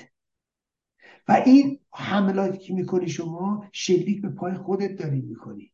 یعنی ما داریم چیکار میکنیم؟ خامنه ای میرحسین موسوی رو، کروبی رو از هست در نمیاره. خب چرا؟ برای که تبدیل به آلترناتیو نشن. حالا پس یه دونه در درون و خامنه ای میتونه کنترلش کنه، میتونه محصورش کنه، میتونه حتی بکشتش مثل فروهر. خب ولی یکی حالا در بیرون یه دونه مطرح، یه دونه در واقع مقبول، رضا پهلویه. مسئولیت زدنش رو به کی داده؟ اون داخل کشور خودش میزنه، دستگاه قضاییش میزنه، دستگاه اطلاعاتیش میزنه. خارج کشور داده به کی؟ داده به فرقه رجوی، داده به شخص رجوی. رجوی مأمور اینه. مأمور نه اینکه براش نوشته دارن دستشا، نه، این هماهنگی بین ارتجاع غالب و ارتجاع مغلوبه. و بعد عده‌ای رو در اون شو و بالماسکه‌ای که راه انداخته همراه کرده. من روز اولم گفتم یه مش کمونیست قزمیت، یه مش تجزیه طلب دنبالش میفتن و دیدید افتادن. گفتم آقا این مال اینه، دنبال قطبی کردن جامعه است، پولاریزه کردنه و میخواد از آب گلالود ماهی بگیره. تحولات بعدی نشون داد اون چیزی که گفتم درسته و اتفاق افتاد. پس بنابراین ببینید خامنه‌ای که انقدر از آلترناتیو درونی میترسه، مطمئن باشید از آلترناتیو خارجی که هیچ کنترلی روش نداره میترسه. هراس خامنه‌ای از آلترناتیو خارجیه که کنترل روش نداره، که غربی‌ها ممکنه راحت‌تر بتونن باهاش کنار بیان. خامنه‌ای ببینید همه سوراخ‌هاشو می‌بنده. به این علت میرحسین همچنان در حصره، کروبی در حصره. چرا؟ چون میخواد هیچ منفذی باز نمونه، میخواد هیچ شانسی نباشه. میگه هر کسی امکان این که سری بشه یا آلترناتیوی بشه یا آینده‌ای داشته باشه یا محوری بشه رو میزنن. خب تو خارج هم محور کی میتونه بشه؟ رضا پهلوی. پس میزننش از طریق کی؟ هماهنگی با فرقه رجبی. از طریق کی؟ از طریق مشتی کمونیست قطبیت. از طریق کی؟ مشتی احزاب تجزیه طلب کرد و دومارچه هاشون. فرقی هم نمی‌کنه. ببینید دوستان، من این رو عرض می‌کنم، نه اینکه نظراتم سیاسیم تغییر کرده باشه، همون آدمم، با همون شخصیت، با همون مختص، اما منافع ایران اختضا می‌کنه، منافع ملی اختضا می‌کنه که ما یه چیزی داشته باشیم. من هر روز که میگذره و هر روز که تحولات ایران رو زیر نظر میگیرم و اتفاقات رو میبینم، به آن چه که باور دارم بیشتر میرسم و بیشتر به اون مسئله پافشاری میکنم. برای چیه؟ برای که ما بایستی یه محور داشته باشیم که حول این محور مبارزه شکل بگیره. و حالا این موضوعی است که بدون داشتن اون نیروها هرز میرن، نیرو هرز میره. دوستان من عاشق چشم ابرو هیچ کسی نیستم، ولی عاشق چشم ابرو مردم ایرانم، عاشق چشم ابرو منافع ایرانم. من ایران برام بسته و همه چیز برام وسیله است. من مردم ایران برام بسته و همه چیز برام وسیله است. و در واقع برای این هدف مبارزه میکنم. باز فکر کنید، از همه اونایی که دشمنی میکنن بگید بسیار خوب، آلترناتیوت کو. ببینید ایده بله دیگه میذارن آلترناتیو خارجی، یعنی پیوستن به غرب و نمیدونم نیروهای خارجی و حالا کی اینا رو میگن؟ کسایی که همه زندگیشون بسته به نیروهای خارجی بوده و نگاهشون و دستشون به جیب، نگاهشون به جیب اونا و به قرقمیش اونا و نمیدونم فلان اونا بوده. اونا میان برای در واقع حوزه استقلال و نمیدونم خطر خارجی و اینا رو میان.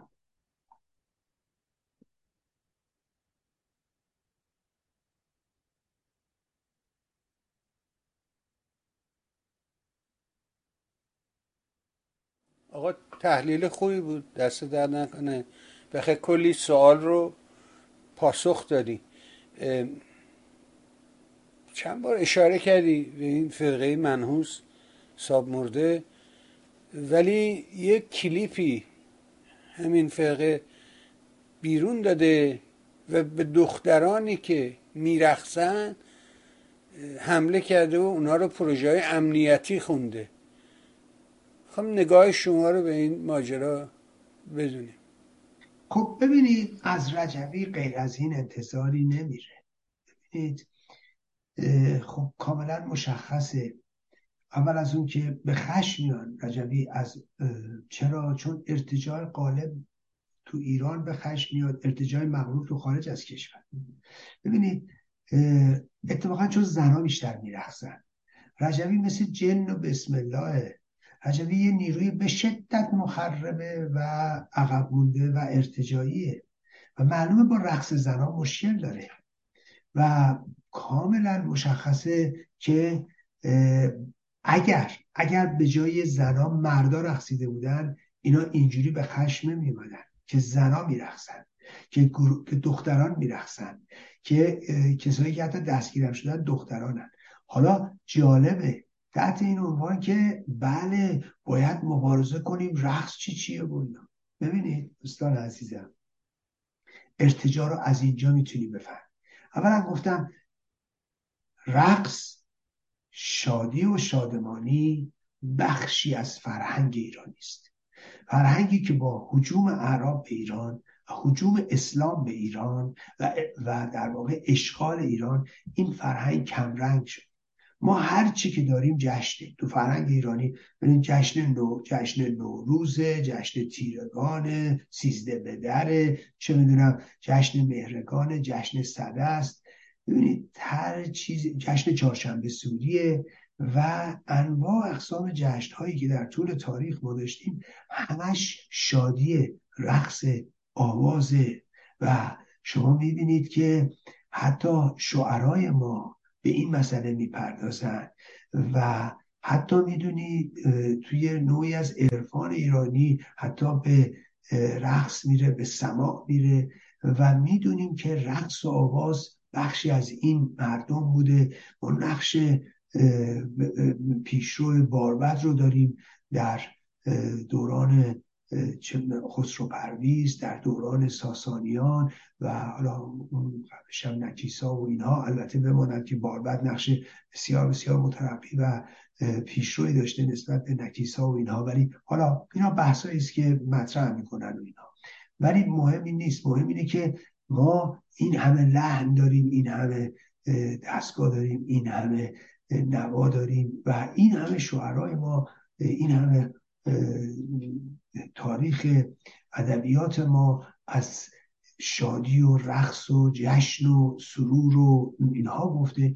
حالا شما فکر کنید این حضرات دخترها رقصیدن، در کجا می رقصن؟ در مقابل نظام نکبت اسلامی، نظامی که اومده رقص رو ممنوع کرده، ترانه رو ممنوع کرده، آواز رو ممنوع کرده، صدای زن رو ممنوع کرده، همه اینها. بعد شما فکر کنید حتی ساز رو ممنوع کرده. یه موقع ساز رو تو سر نوازندگان خورد میکردن و بعدها حتی تو نشون دادن تو تلویزیونش ممنوع شد. حالا این دفعه امسال میکسی گذاشتن بیاد. ولی ببینید میخوام این رو عرض کنم خدمتون، توی یه همچین سیستمی شما داری میرقصی. ببینید تو کجا تو دنیا بی‌حجابی، تو کجا تو دنیا انقلابی گریه؟ هیچ جای دنیا. آقا پوششه، یه ده دوست دارن نمیدونم با مایه دو تیکه بیان بیرون، یکی دوست داره پوشیده بیاد بیرون، یکی دوست داره نمیدونم با روسری بیاد بیرون، هر کسی یه جوری دوست داره. ولی کجای دنیا گفتن هر کی بی‌حجاب بیاد بیرون انقلابی گریه؟ اعتراضه. کجای دو؟ هیچ کجا. تو ایران چرا؟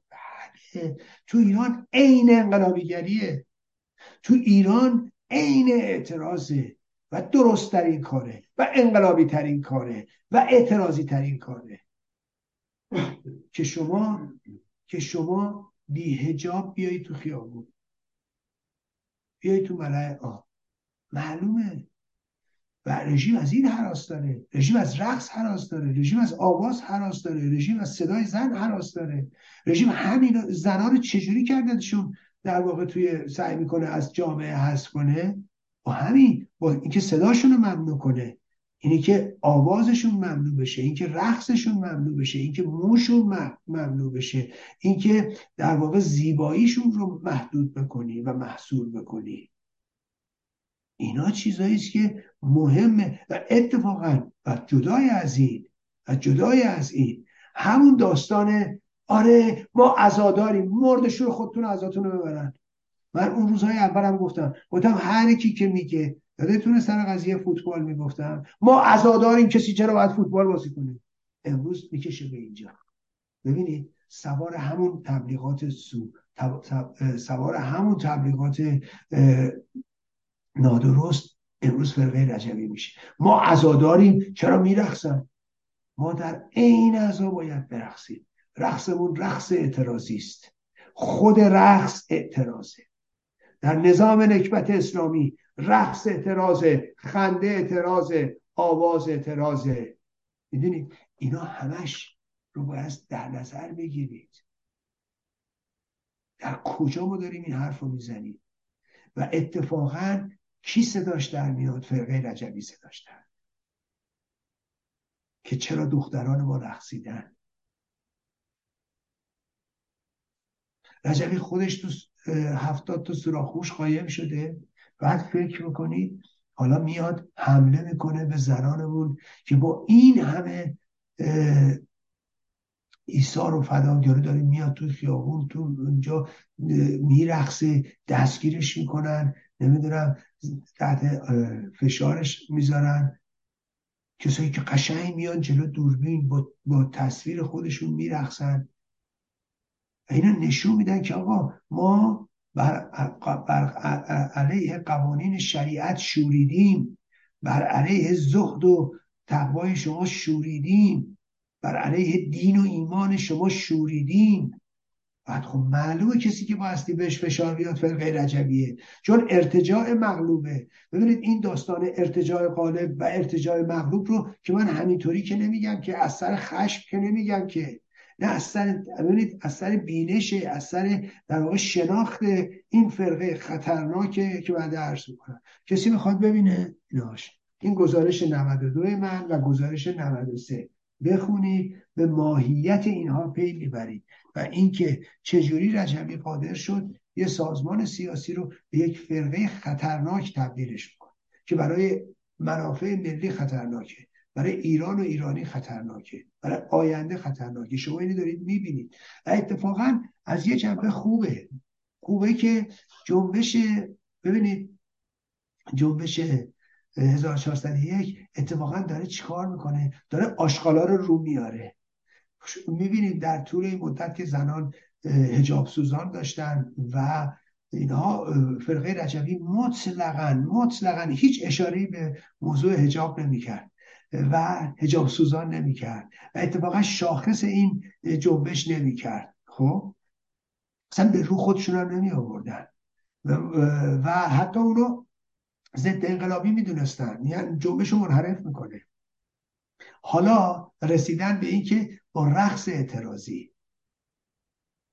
اعتراضی، دختران میهن مخالفت بکنن و دشمنی میکنن و تازه چی؟ اینا رو پروژه امنیتی جا بزنن. یعنی فکرشو میکنید رژیم داره تلاش میکنه که دخترها برقصن، پروژه امنیتی. درست همون داستان چیه؟ داستان حمید نوریه. ما حمید نوری رو به تله انداختیم، دستگیر کردیم، کلی در واقع تلاش حقوقی کردیم. بعد اون موقع میاد مطرح میکنه که چیه؟ بله رژیم این رو دستگیر کرده، به تور انداخته و امروز شما نگاه کنید دخترای میهنمون دارن مبارزه میکنن، دارن تلاش میکنن، دارن به نوعی از خودگذشتگی نشون میدن. تازه میگه پروژه امنیتیه. درست همونه. ببینید فرقه رجبی فرقی نکرده. ارتجاع مغلوبه. این چیزیست که باید توجه کنیم و خوبه.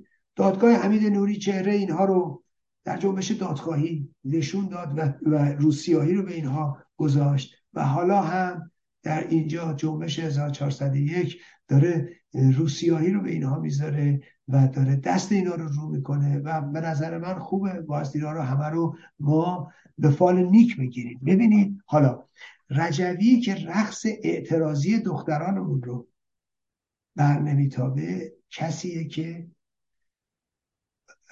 بخشی از اعضای شورای رهبری این سازمان رو وادار کرده در مقابل خودش و مریم رجبی لخت بشن و برقصن در حضور جمع.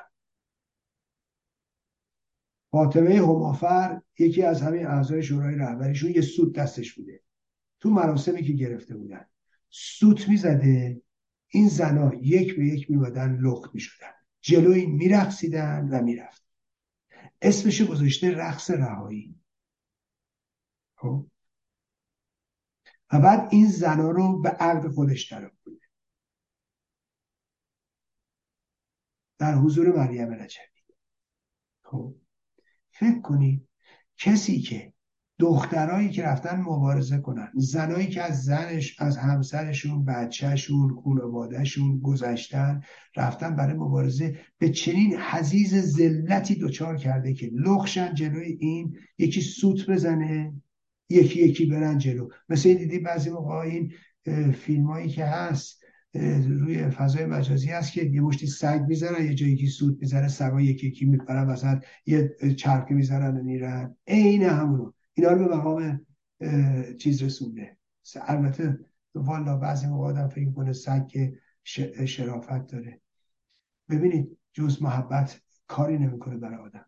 فکر کنید اینا رو به اون مقام رسونده که بیان سوت بزنن، نفر بعدی بیاد یه دقیقه به چرخه بره، نفر بعدی، بعد تازه همین ها رو بره بگه رقص رهایی کردن و بره اینا رو دادن بیایید در محرم رهبری هستید و بیایید نمیدونم حالا بشید زن رهبری و ولی همو بازی در نیارید، با هم دشمنی نکنید. ببینید من تو همین گزارش 92 و 93 دوتاییش به این مسائل هم اشاره کردم.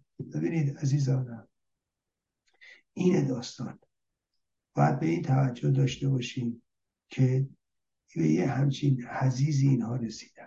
بعد کسی که خودش رقص رهایی میذاره که زنان لخت جلوش برقصن، رقص اعتراضی دختران میهنمون رو بر نمیتانه. اینه اونی که میگم این نیرو ضد مردمیه، این نیرو ضد ایرانیه، این نیرو ارتجاع مغلوبه. به این علت میگم بله. ممنون آقا.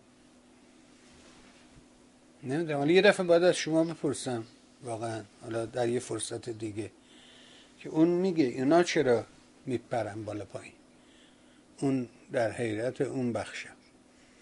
اما صحبت از این بخشای آلترناتیو کردی، رو احزاب کردی میرسی میگی تجزیه طلب. چرا فکر میکنی احزاب کردی تجزیه طلب هم؟ ببینید من این موضوع خدمتتون بگم. اول از اون که یه تفاوتی هست بین این احزاب کردی و مردم کردستان. حتی بماند که با تعریفی که اینا از کردستان میکنن، از کربوشا بگی تا ایلام، بعد برو خودشون که لرستان و اینا هم گذاشتن جزو کردا و تا بردنش تا خلیج فارس، ولی کاری به این ندارم. نگاه کنید آقای بهبهانی، من حساب مردم رو جدا میدونم. مردم هرچی جلوتر بریم از اینا فاصله میگیرن، چون نسل‌های جدید هرچی که دارن میان به خاطر فضای مجازی، به خاطر در واقع عمومیتی که زبان فارسی در ایران داره و اهمیتی که داره و کارسازی که داره و زبان ارتباطی که هست، این حرفایی که اینا میزنن همه کمرنگتر میشه. مطمئنن هرچی جلوتر بریم این مسئله کمرنگ و کمرنگتر میشه. کما که در سطح بین‌المللی هم شما ملاحظه میکنید غالب شدن زبان انگلیسی چجوری، فارغ از این که من و شما میخوایم یا نمیخوایم، داره خودش رو تحمیل میکنه به همین دلیل.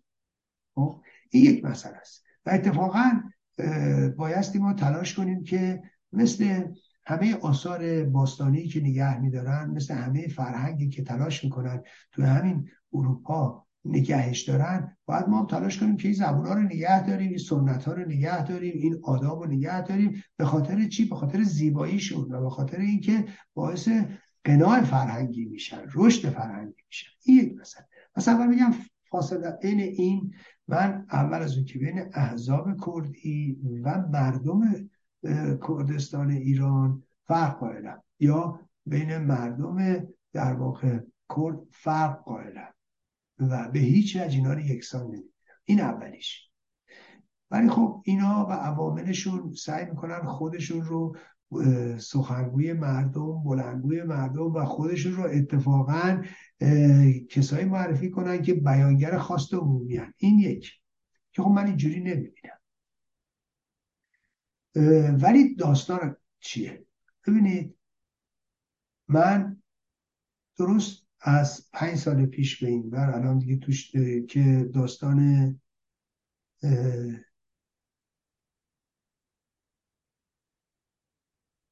رفراندوم استقلال کردستان عراق مطرح شد. من نگاهم به تمام احزاب کردی ایران کیفیاً عوض شد، یعنی کاملا نظرم تغییر کرد. ببینید تا چه زمانی عرض کنم، این نیروها بدون استثناء رفتن پای حمایت از استقلال کردستان عراق. این نیروها تا قبلش میگفتن ما فدرالیستیم، خواهان ایران فدرال و هستیم. خب راست نمیگفتن، دروغ میگفتن. حالا چرا دروغ میگفتن؟ عرض میکنم خدمتتون. یا چرا من یمینا دروغ میگم؟ ببینید بالاترین نوع فدرالیسم دنیا که تا حالا هیچ جای دنیا سابقه نداشته در عراق. قانونش کی نوشته؟ همه کردا نوشتن. نشستن با هم دیگه یه قانونی نوشتن مبنی بر پیمانی نوشتن، پیمان عراق نوین. یعنی یک عراقی خودشون نوین ایجاد کرد.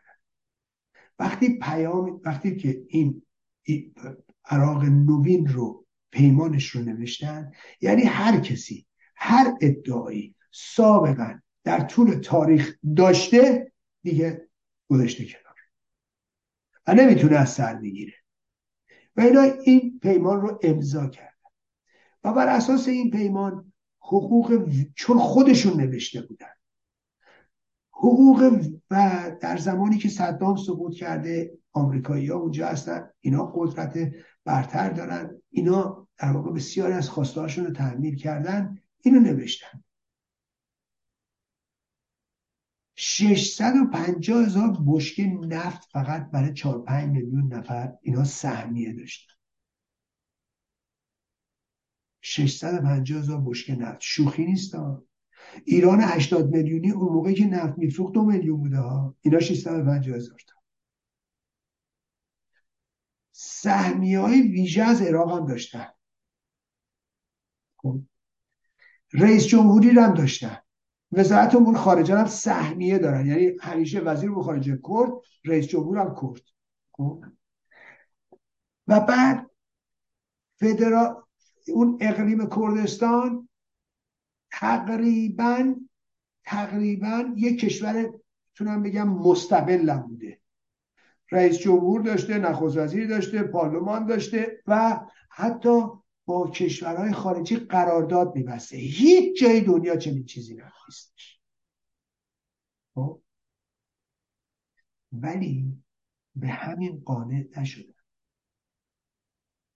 زیر این زدن، زیر پیمانشون، زیر عهدشون. اون کس که زیر عهد و پیمان میزنه یعنی خیانت میکنه، یعنی خائنه. اینا زیر عهد و پیمانی که خودشون امضا کرده بودن و در بالاترین حد ممکنه حق حقوق داشتن زدن و رفراندوم گذاشتن و با اون شکست مفتضحانه روبرو شدن. بعدش من قبلش هم گفتم من دلم به حال مردم کردستان میسوزه. درسته امروز نمیفهمن، حقه‌بازی اینا رو نمیبینن، با چشم با لب خندون میرن، ولی فردا میشه چشم گریون. حالا میدارید میبینید دیگه. پس همون فرداش دیدید شکست مطلق و اینها امتیازاتی که قبلا هم داشتن بخشش از دست دادن. خب این یک. حتی مثال ایران روزی که انقلاب پیروز شده زدم، گفتم آقا مردم میخندیدن با لب خندون، اما اون لبهای خندون تبدیل به چشم گریون شد. همین اتفاق برای کردستان عراق افتاد. ببینید عزیزان، اینا همه حمایت کردن، همه از این خیانت حمایت. همین آقای مهتدی نوشت شبح کرد، انقلاب کرد چیزی برای از دست دادن ندارد جز زنجیر پاهایش. اینا رو نوشتن. پس اینا دنبال فرصتن، اینا در واقع راست نمیگن. چرا؟ چون احزاب کرد عراقی دروغ میگفتن، راست نمیگفتن. بیشترین حق و حقوق ممکنه دنیا رو گرفتن. خب ولی رضایت ندادن. اینایی که میگن این حرفا رو دروغه، اینا فریب اینا رو نخورید. اینا در عمل بیشترین حقوق ممکنه رو داشتن با سهمیه ویژه رئیس جمهوری و وزارت امور خارجه که خوابش هم تو ایران نمیتونن ببینن. خواب چنین روزی رو تو ایران نمیتونن ببینن. هیچ کسی تو ایران چنین چیزی رو بر نمیتابه که سهم ویژه این حضرات داشته باشن. اونم چی؟ یوش رئیس قبیله و ایل و عشیره و اینا. خب ولی خب تو عراق این اتفاق افتاد، ولی اینا زیرش زدن و اینا همه پشتش بودن و اینا همه شادی میکردن و همه اینا تو بوک میکردن. چرا من باید فکر کنم به اینا میشه اعتماد کرد؟ مادامی که نیومدن عذر تقصیر نخواستن، به اشتباهشون اعتراف نکردن و برای پیریزی یک ایران دموکراتیک با حقوق برابر التزام ندادن، از نظر من به شدت من بهشون بی‌اعتمادم. میتونم با اینا بحث کنم هر کدومشون میخواد. دروغ میگن نمیان پای بحث چون دستشون رو میشه. آقای طاهری، امیر طاهری، خب ایشون یه روزنامه‌نگار قدیمی هستن، آدم بسیار بسیار به نظر من خوبی هم هستن، آدم دلسوزی هم هستن، ایران دوستی هم هستن. منتها ممکنه نظرشون هم با نظر بنده و نظر ایشون نظر اون فرق بکنه، ولی در این که ایشون آدم بسیار فهیمی هستن تردیدی نیست. ایشون بارها مطرح کرده حاضرم با اینا بحث کنم، میگه بهشون پیشنهاد دادم تو هر تلویزیونی میخواید هر جا میخواید، اینا حاضر نیستن. ببینید برای اینکه اینا میدون، ببینید اینا وارد بحث باتون نمیشن، اینا میدونن دستشون رو میشه، اینا میخوان حقه بازی کنن و حتی حاضر به بحث نیستن. من بارها گفتم حاضرم با هر کدوم از اینا که میگن یه جا بحث کنم، در هر جا که اینا میگن بحث کنم، اگه راست میگن. مگه نیست که آقا میخواید مسئله تو با گفتگو و بحث و اینا حل میکنم، ولی اینا پاش نیستن، اینا دنبال تجزیه‌ان. من تردیدی ندارم تو تبلیغات کردیشون که بری میگه چی؟ تو اینجا میشینه یا حالا یه دونه ایرانی هم میگه، ولی تو اونجا که میره میگه شرق کردستان به مناطق کرد ایران میگه شرق کردستان. اینا دروغ میگن، اینا مطلقاً به بعدم یا چی جغرافیای ایران. جغرافیا چیه؟ ببینید این کلماته که بی جهت اینا. ببینید چند تا چیز رو بهتون عرض کنم، چند تا چیز رو روش حساس باشید. یک، جغرافیای ایران، اینا دنبال تجزیه. دو، اتنیک. به این مسئله به شدت حساس باشید. اونایی که اینو به کار میبرن دنبال تجزیه. اتنیک، جغرافیای ایران، این مسئله بسیار بسیار مهمه. شما برید همین صحبت آقای مصطفی هجری رو ببینید، میگه دوباره اشغال کردستان. میگه کردستان اشغال شده است، سرزمین ایران میگه اشغال شده.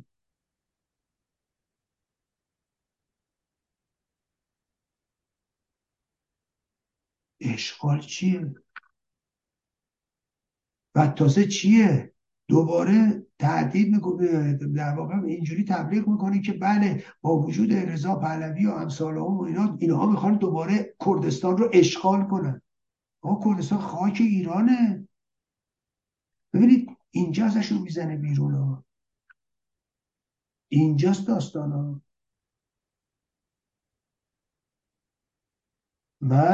من کردار و مردم کردستان رو بارها هم گفتم.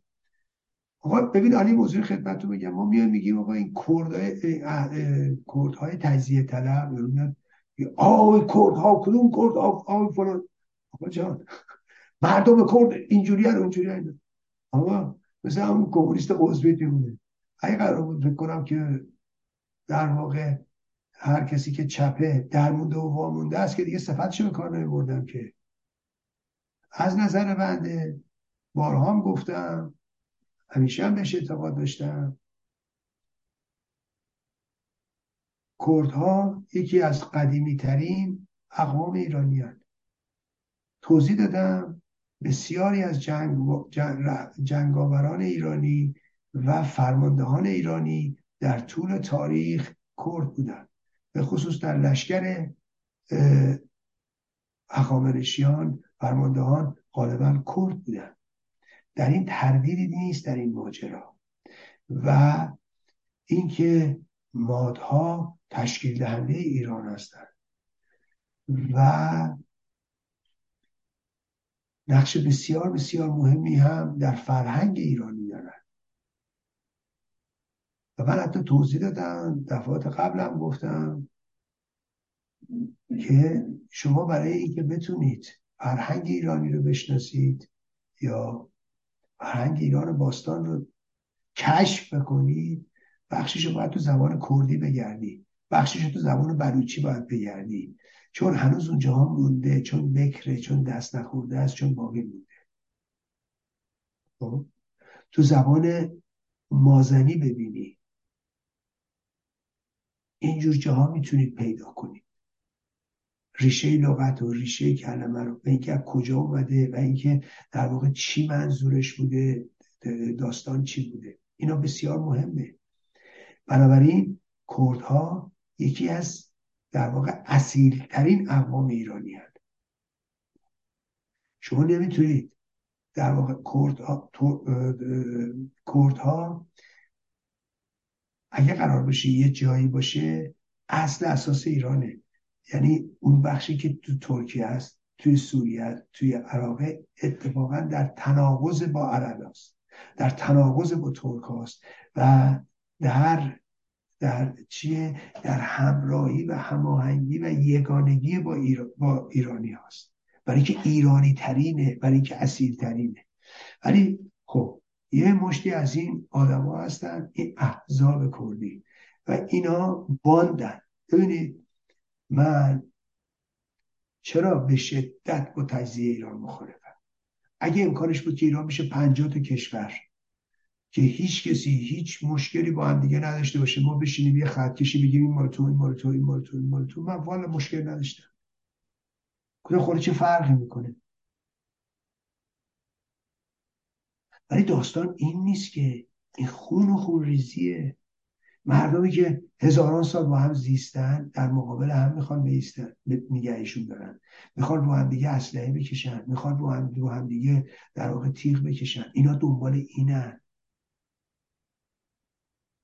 اگه امکانش بود که حرفی نبود که. نگاه کنید، من یه موضوع خدمتتون بگم. مشکل اینه که ما باید اینو درک بکنیم. حالا من چرا میگم اینو؟ برای که شما فکر میکنید مثلا عرض میکنم اگر در سیستان و بلوچستان مثلا حالا یه توافقی بشه یا یه جنگی بشه یا یه زوری بشه، از ایران جدا بشه، فکر میکنید چه اتفاقی میفته؟ در سیستان فکر میکنید در بلوچستان مثلا دموکراسی حاکم میشه؟ حقوق مردم استیفا میشه؟ نه. باندهای مسلح قاچاق و باندهای مسلح نمیدونم داعش و نمیدونم طالبان و یزیه طرف و بعد سردارای چه میدونم قاچاقچی اونجا میشن همه کاره. و فکر میکنید به مردم چیزی میرسه؟ همین فقر و فلاکتی که هست به اضافه چیه؟ ارتجاع و عقب موندگی داعش و طالبان و یه مشت قاچاقچی. از توش دموکراسی در نمیاد که، از توش بهروزی مردم در نمیاد که. شما فکر کنید تو کردستان، ای کردستان در واقع بعد از این نظام نکبت، فکر کنید مثلا یه قسمتی تجزیه شد، یه قسمتی رفت کردستان، فکر کنید مثلا زبانش چیه میشه، زبان اونجا چی میشه؟ میدونید کرمانجی و سورانی به زبان فعلی یا زبان کلهوری یا همین کرموشایی یا میدونید که چقدر دورتره تا این زبان ها به فارسی و چه زبانی میخوای اونجا؟ وقت زبان اونجا میشه زبان رسمی چی میشه؟ کدوم میخوای تو اقلیم اون کردستانی که میخوای درست کنی زبان اول باشه، زبان دولتیات باشه، زبان مکاتباتت باشه؟ ببینید دوستان عزیز، فکر کنی کی؟ یه مشت همین رهبرای ایلا، همین فئودالا، همین خانواده ها، همین آدمایی که دندون تیز کردن. فکر میکنید تو مثلا توی خوزستان برفرض فکر کنید یه تیکه جدا شد، کیا فکر میکنید به قدرت میرسن؟ ببینید هر تیکه‌ای که چنین اتفاقی برش بیفته، یک سری از جنگ سالاران، فرماندهان، قاچاقچی ها، خطرناک ها، آدم کشا، راهزن ها، مافیا ها، اینا به قدرت میرسن. مردم کجا بودن؟ من به این علته، وگرنه من نه به خاک اعتقادی دارم نه به خون. هیچ کدوم از اینا برای من مقدس نیست. انسانیت مقدس برای من هست. اینا که حرفه که، ولی چرا پافشاری میکنم روی اینه؟ برای که از آینده میترسم، برای که فکر میکنم این روز در واقع خوب این ملته. من میدونم اینها برسن به یک تکه‌ای تسمه از گرده مردم میکشن. اینو بایستی بهش توجه کنید. شما فکر کنید تو سیستان و بلوچستان جز قاچاق چیز دیگه هست؟ نبود. اگه این جدا بشن که دیگه امکان هیچ سرمایه گذاری هم اونجا وجود نداره جز قاچاق. همه باید بس تولید مس کنن فقط برای اینکه لشکر قاچاقچی زیاد کنن. یه دولت ملی، یه دولت دموکراتیک با سرمایه گذاری و با در واقع تخصیص منابع ملی به اونجا میتونه وضعیت اونجا رو تغییر بده. با رشد توسعه توریسم و نمیدونم فلان میتونه اونجا رو از زمین بلند کنه. وگرنه اینجوری بنده ببینید یک تفکیکی قائل بشم بین احزاب کردی، اونایی که امروز خودشون رو بلندگوی مردم کردستان معرفی میکنن، تو مردم کردستان. من این دوتا رو کاملا متفاوت از هم میبینم. و فکر میکنید این رو به هم رحم میکنن؟ ببینید کوبله و حزب دموکرات، حالا اینا همه دیدید دادخواه شده بودن سر قضیه ثابتی و اینا. بذارید یه چیزی بهتون میگم.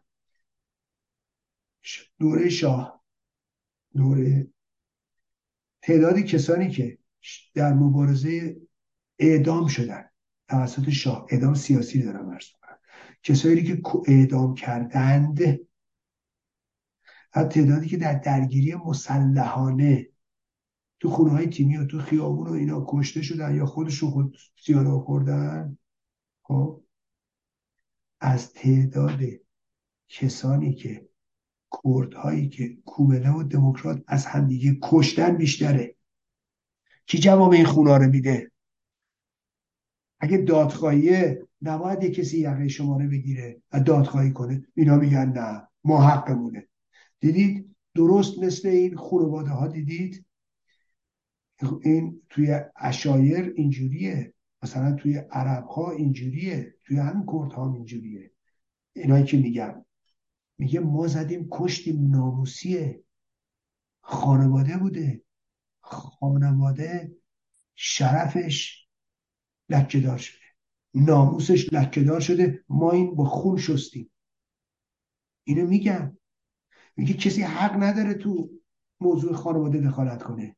این خانواده از تصمیم گرفته، این عشیره از تصمیم گرفته که این لکه ننگ رو پاک کنه یا این بی‌ناموسی رو با خون پاک کنه. اینا اینو میگن دیگه. توی روابط گروهیشون هم همینطوریه.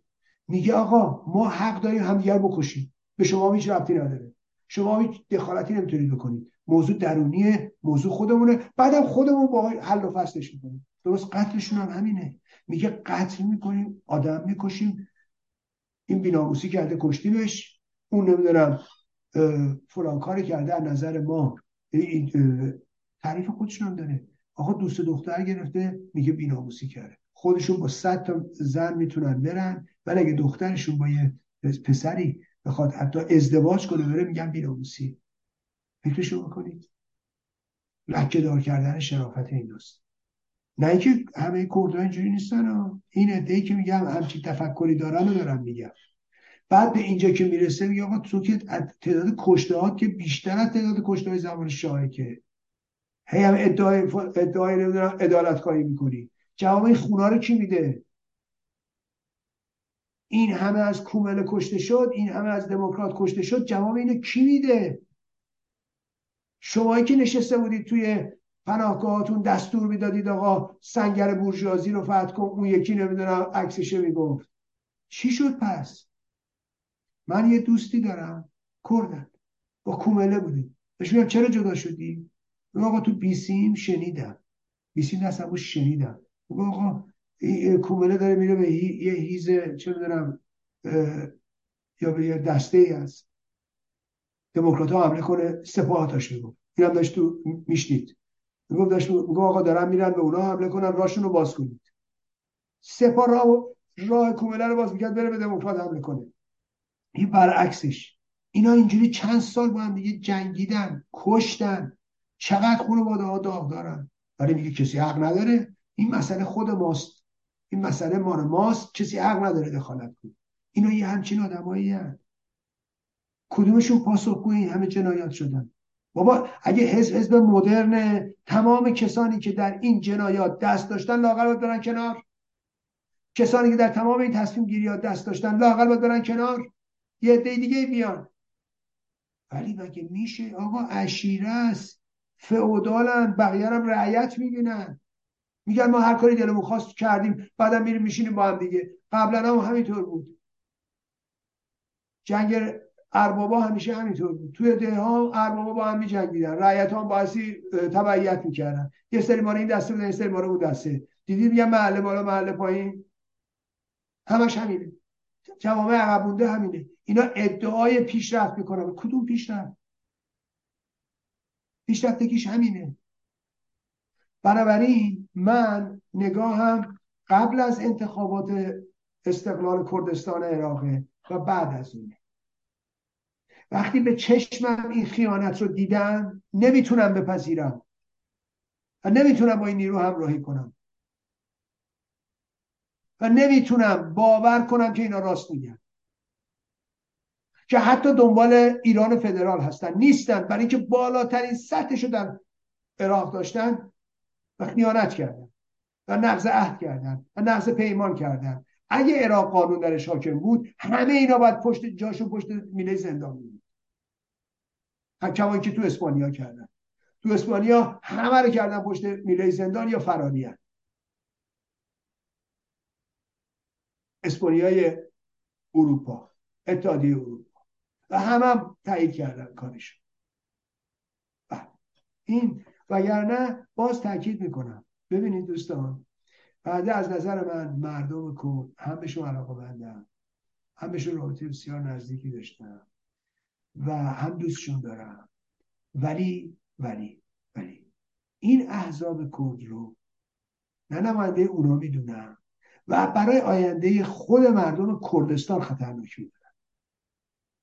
برای اینکه من فکر میکنم امکان سرمایه‌گذاری رو اینا میگیرن، امکان پیشرفت کردستان رو اینا میگیرن و نیروها رو هرز میبرن، اینا میبرن. ما نیاز داریم به ایران چی؟ آزاد و برابر، یعنی هیچ فرقی بینه کرد و ترک و بلوچ و فارس و گیلک و نمیدونم خراسانی و مازنی و بوشهری و بلوچ و عرب و اینا نباشه. ما ایرانیم، چه فرقی میکنه کدوم نقطه از کشور به دنیا آمدم؟ من تردیدی ندارم. الان ژنتیک میتونن برن در بیارن، هر کی فکر میکنه که کرد خالصه بره یه دونه ژنتیک خودشو بگیره دیگه. این که دیگه ردخور نداره، این که دیگه ایرج مصداقی نمیگه که آقا اونی که میگه من ترکم، ترک خیر علیزه، بره آقا آزمایش ژنتیکیشو بده و بره بگیره، کاری نداره.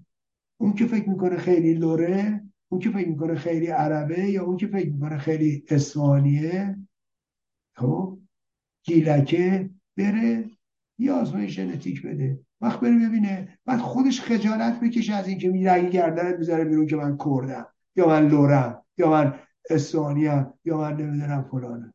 نه ما ایرانیم، نه قبل از ایران انسانیم.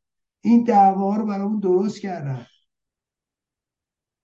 او که فکر میکنه به حقوقش زمانی میرسه که بله یه کردستانی درست بشه و این فکر کنه یه کشوریه. دوست عزیز، بماند که خواب و خیال است، اما کردستان عراقو داری، بالاترین میزان مهاجرت رو داره. چرا؟ اینا که پول دارن، اینا که امکانات دارن، امن‌ترین نقطه عراق هم کردستانشه. چرا پس؟ چرا هنوز اگه همین کرد، اگه راه اروپا برای کردها باز بود، آقا من به تو قول میدم قالب اینا همه ول میکردن. همین کردها امکانش براشون نیست، امکان سفر نیست، امکان مهاجرت به اروپا نیست، وگرنه اینا همشون اونجا رو ترک میکردن. همون جایی که یه وقتی فکر میکردن اگه تشکیل بشه واو چی میشه، الان 30 سال تشکیل شده، یهو ببین چی درست کردن. بعدم 30 سال اگر کافی نیست، مطمئن باشید 1000 سال هم باشه کافی نخواهد. برید نگاه کنید، اگه قرار بود تغییر ایجاد بشه، رضا شاه تو عصر حجر در عرض 16 سال ایران رو از زمین کند و بلند کرد. ایرانی که هیچی نداشت، پول هم نداشت، سرمایه هم نداشت، ایران از زمین کند و بلند، ایران نوین رو ساخت. ایرانی که ما ایشون شناسنامه نداشتیم، هیچکی خونش سند نداشت، 1,648,000 کیلومتر خاک ایران یه سند نداشت، کسی نمیدونست اینجا مال منه یا اونجا مال توه، یا اگه مال منه تو کجا مال منه، اون چاقو نمیدونم، هیچ سند ملکی نبود.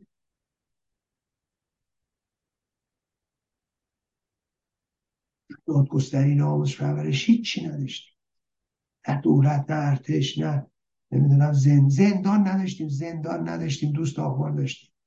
در عرض 16 سال اینا رو درست کرد. خب پس این مهمه.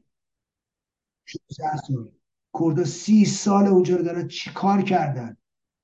16 سال، بابا 2 برابرش اینا دارن، 2 برابر.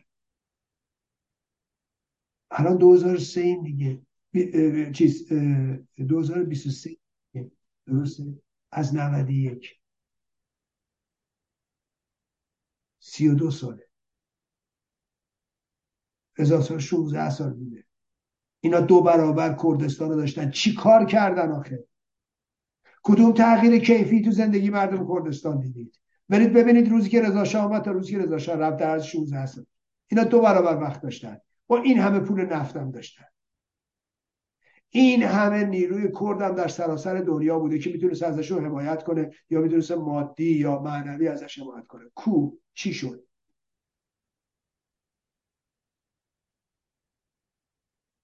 رئیس جمهوری مملکت هم داشتن، جدا از مال خودشون مملکت هم داشتن، وزیر امور خارجه هم داشتن، چی کار کردن؟ بابا فریب اینا رو نخورید. اینا دلشون برای شما نسوخته، دلشون برای مردم کردستان نسوخته، به چه زبونی توضیح بدن؟ بله.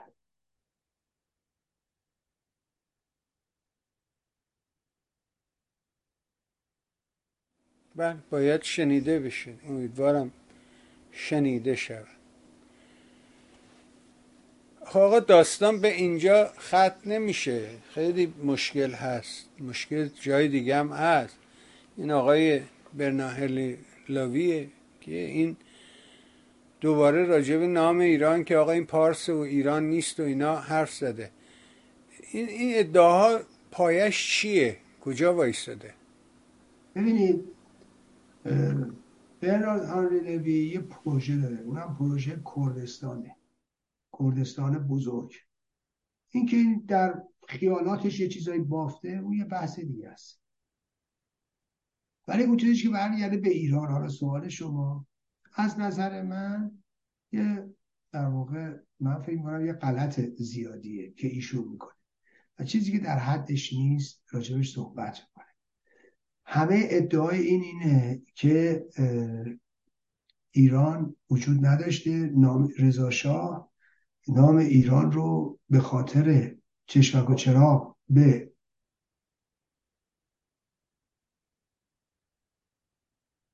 هیتلر برگزید.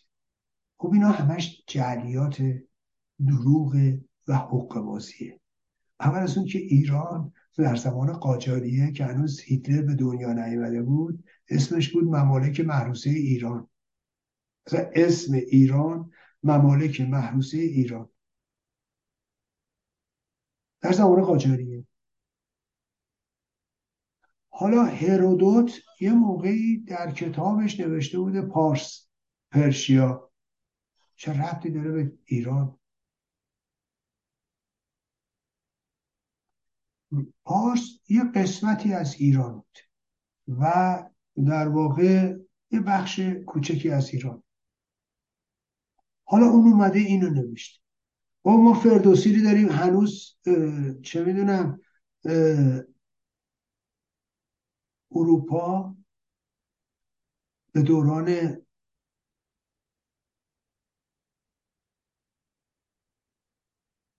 اروپا شدنش هنوز نرسیده بود، 1000 سال پیش.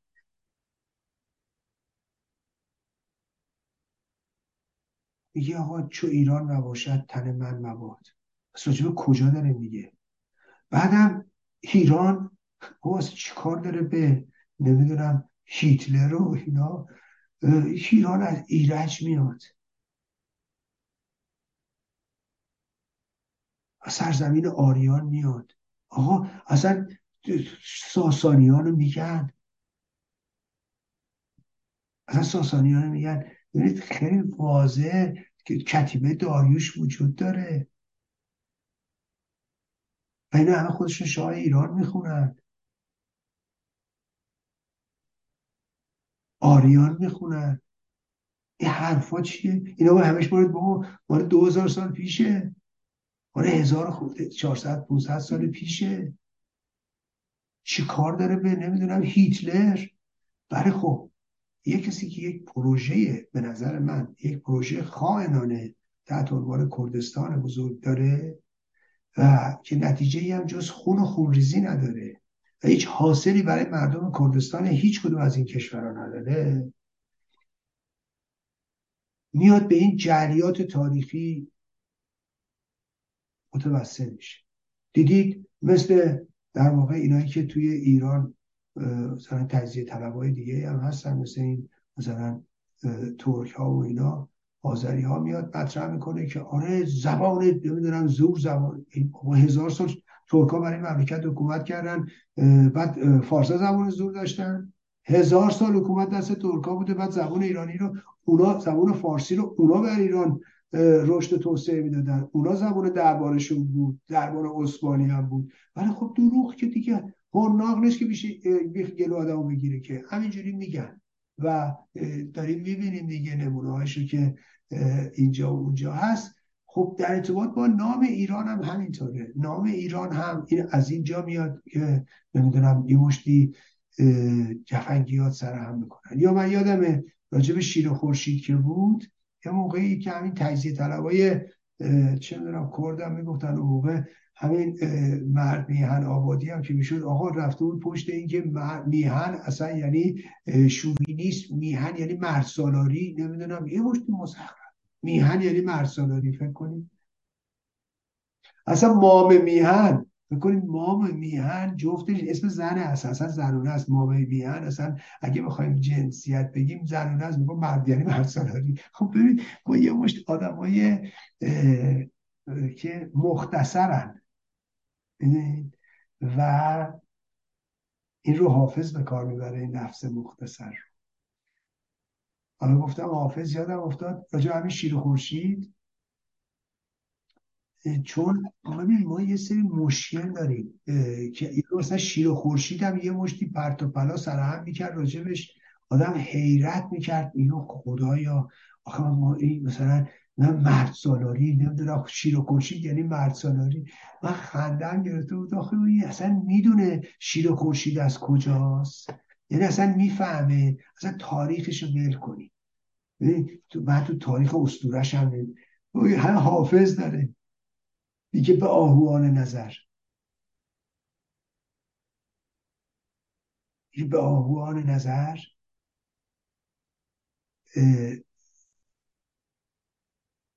آفتابو بگیر، به آهوان نظر میگه خورشید آفتاب بگیر، به ابروان دوتا قوس مشتری بشکن. حالا چرا میگن آهو چشم رو میگن دیگه؟ این خورشید چرا با شیر میاد؟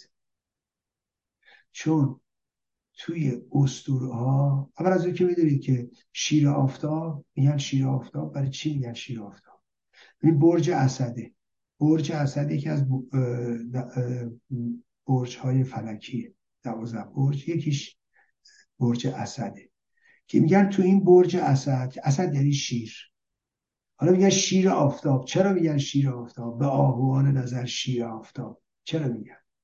ببین چون میگن تو این برج اسد خورشید به یه شکلیه، تو برج اسد خورشید میگن به یه شکلیه که گویی پشت یه شیر نشسته. شیر آفتاب که میگن یعنی شیر، خورشید که میگن یعنی اصلا یه بحث اسطوره‌ای داره توی تاریخ، اونم توی آسمون، اونم که میگن توی برج اسد. اینه آخه وقتی که طرف بدیهیاتو نمیدونه آدم سر چی میره با اینو بحث کنه؟ خب حالا هانری لوی یه داستان میخواد درست کنه و سر این داستان باید یه بهانه‌ای درست کنه. برای چی؟ به زعم خودش، به لحاظ تئوریک برای متلاشی کردن ایران.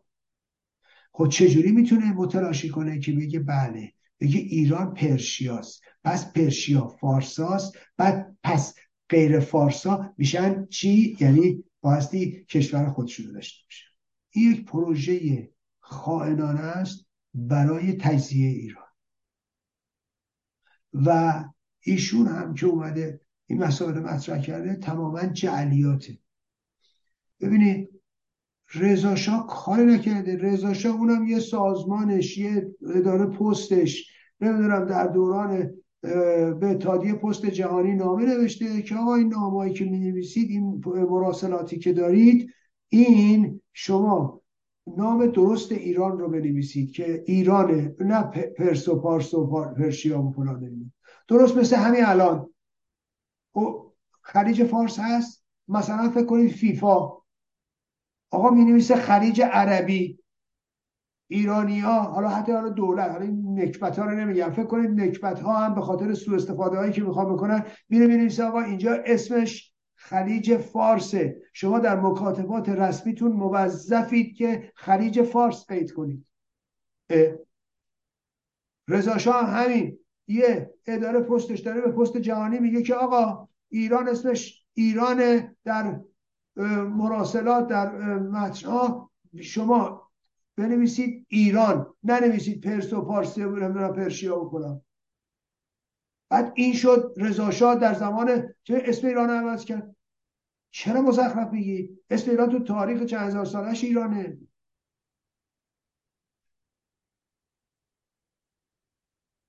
نه تاریخ ایرانه میدونن، نه سوادشو دارن، ولی چون یک پروژه سیاسی دارن و این تو این پروژه سیاسی میرن به زور این به اصطلاح تئوریش هم ببافن. خب تئوریش هم اینجوری بافتن، بعد میرن نمیدونم از طریق چه میدونم اعمال نظر و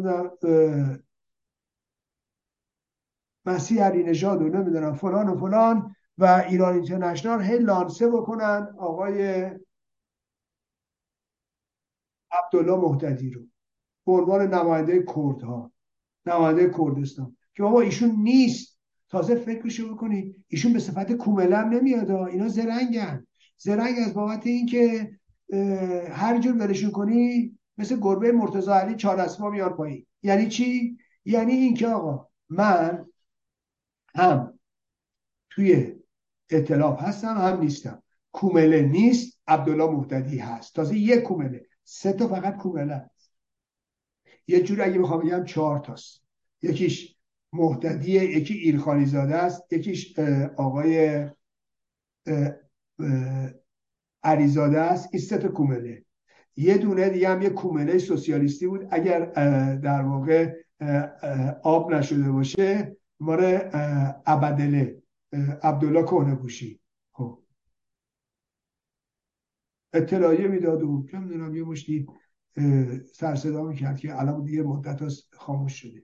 تازه یه دیگه هم که نیروهایی که همینجوری از کومله جدا شدن و منفرد و اینا هستن. این فقط 4 تا کومله است.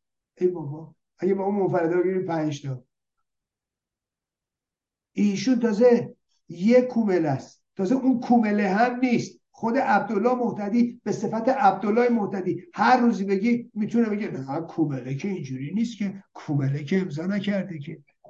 میدونید چی میگم؟ اینه زیر هر چی هم میتونم بزن. چرا؟ چون این پروژه هانری لوی هم بوده. بالاخره وقتی که آقای هانری لوی ملاقات مسیح علی نژاد و اینا رو با مکرون جور میکنه، خواستش هم داره دیگه. خواستش هم همینی که عرض کرد.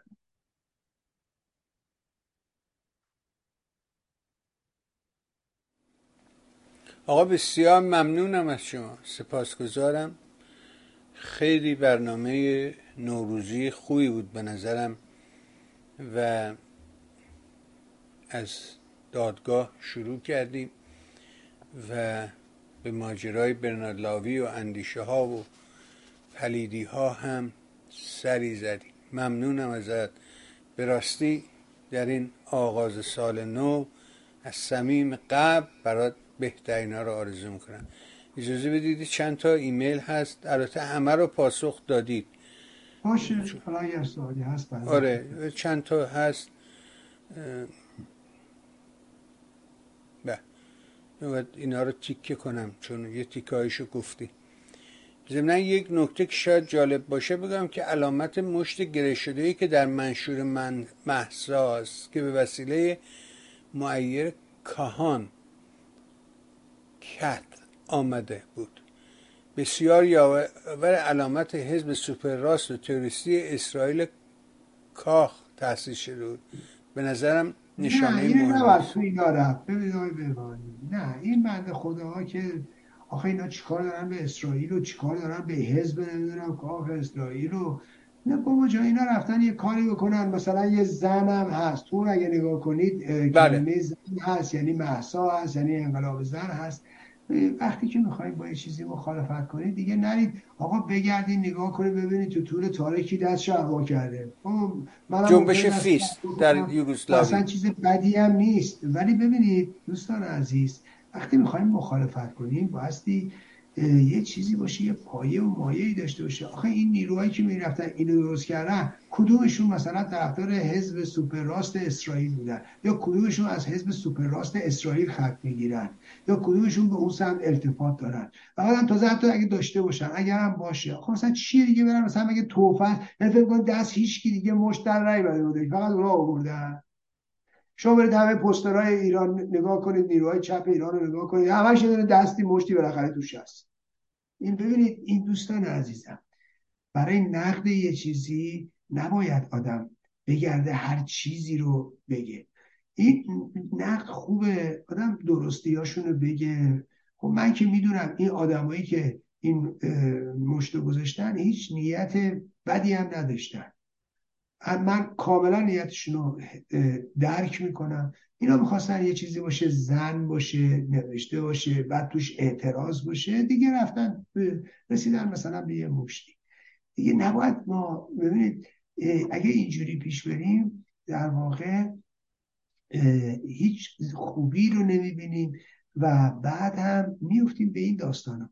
حالا یه تیکه دیگه اش خواستیم بریم، خب ببینید خود رژیم میخواد برای یه کسی پاپوش درست کنه، آقا مثلا شما یه چیزی گفتیم با اون میبندید به صهیونیسم ببینید، بعد اون یکی برو نمیدونم با آمریکای جنایتکار، اون یکی هم با انگلیس نمیدونم استعمارگر. اون غلطه. شاید حالا اونا یه همچین حرفی بزنن یا اونا یه همچین کاری میکنن، ولی این دوستانی که این منشور رو تهیه کردن مطلقا نه گرایشی به اون بردارن، نه چنان دیدی دارن، ولی اصلا تو عمرشون میدونستن اونا همچین چیزی هست، کما که من نمیدونستم. دوست عزیز والا اگر به من میگفتن من شاید مخالفت نمیکردم، اصلا تو مخیله عقلم نمیگفت که فلان حزب سوپر راست اسرائیلی مثلا مشته، میدونید؟ یعنی اینجوری به نظرم خوب نیست.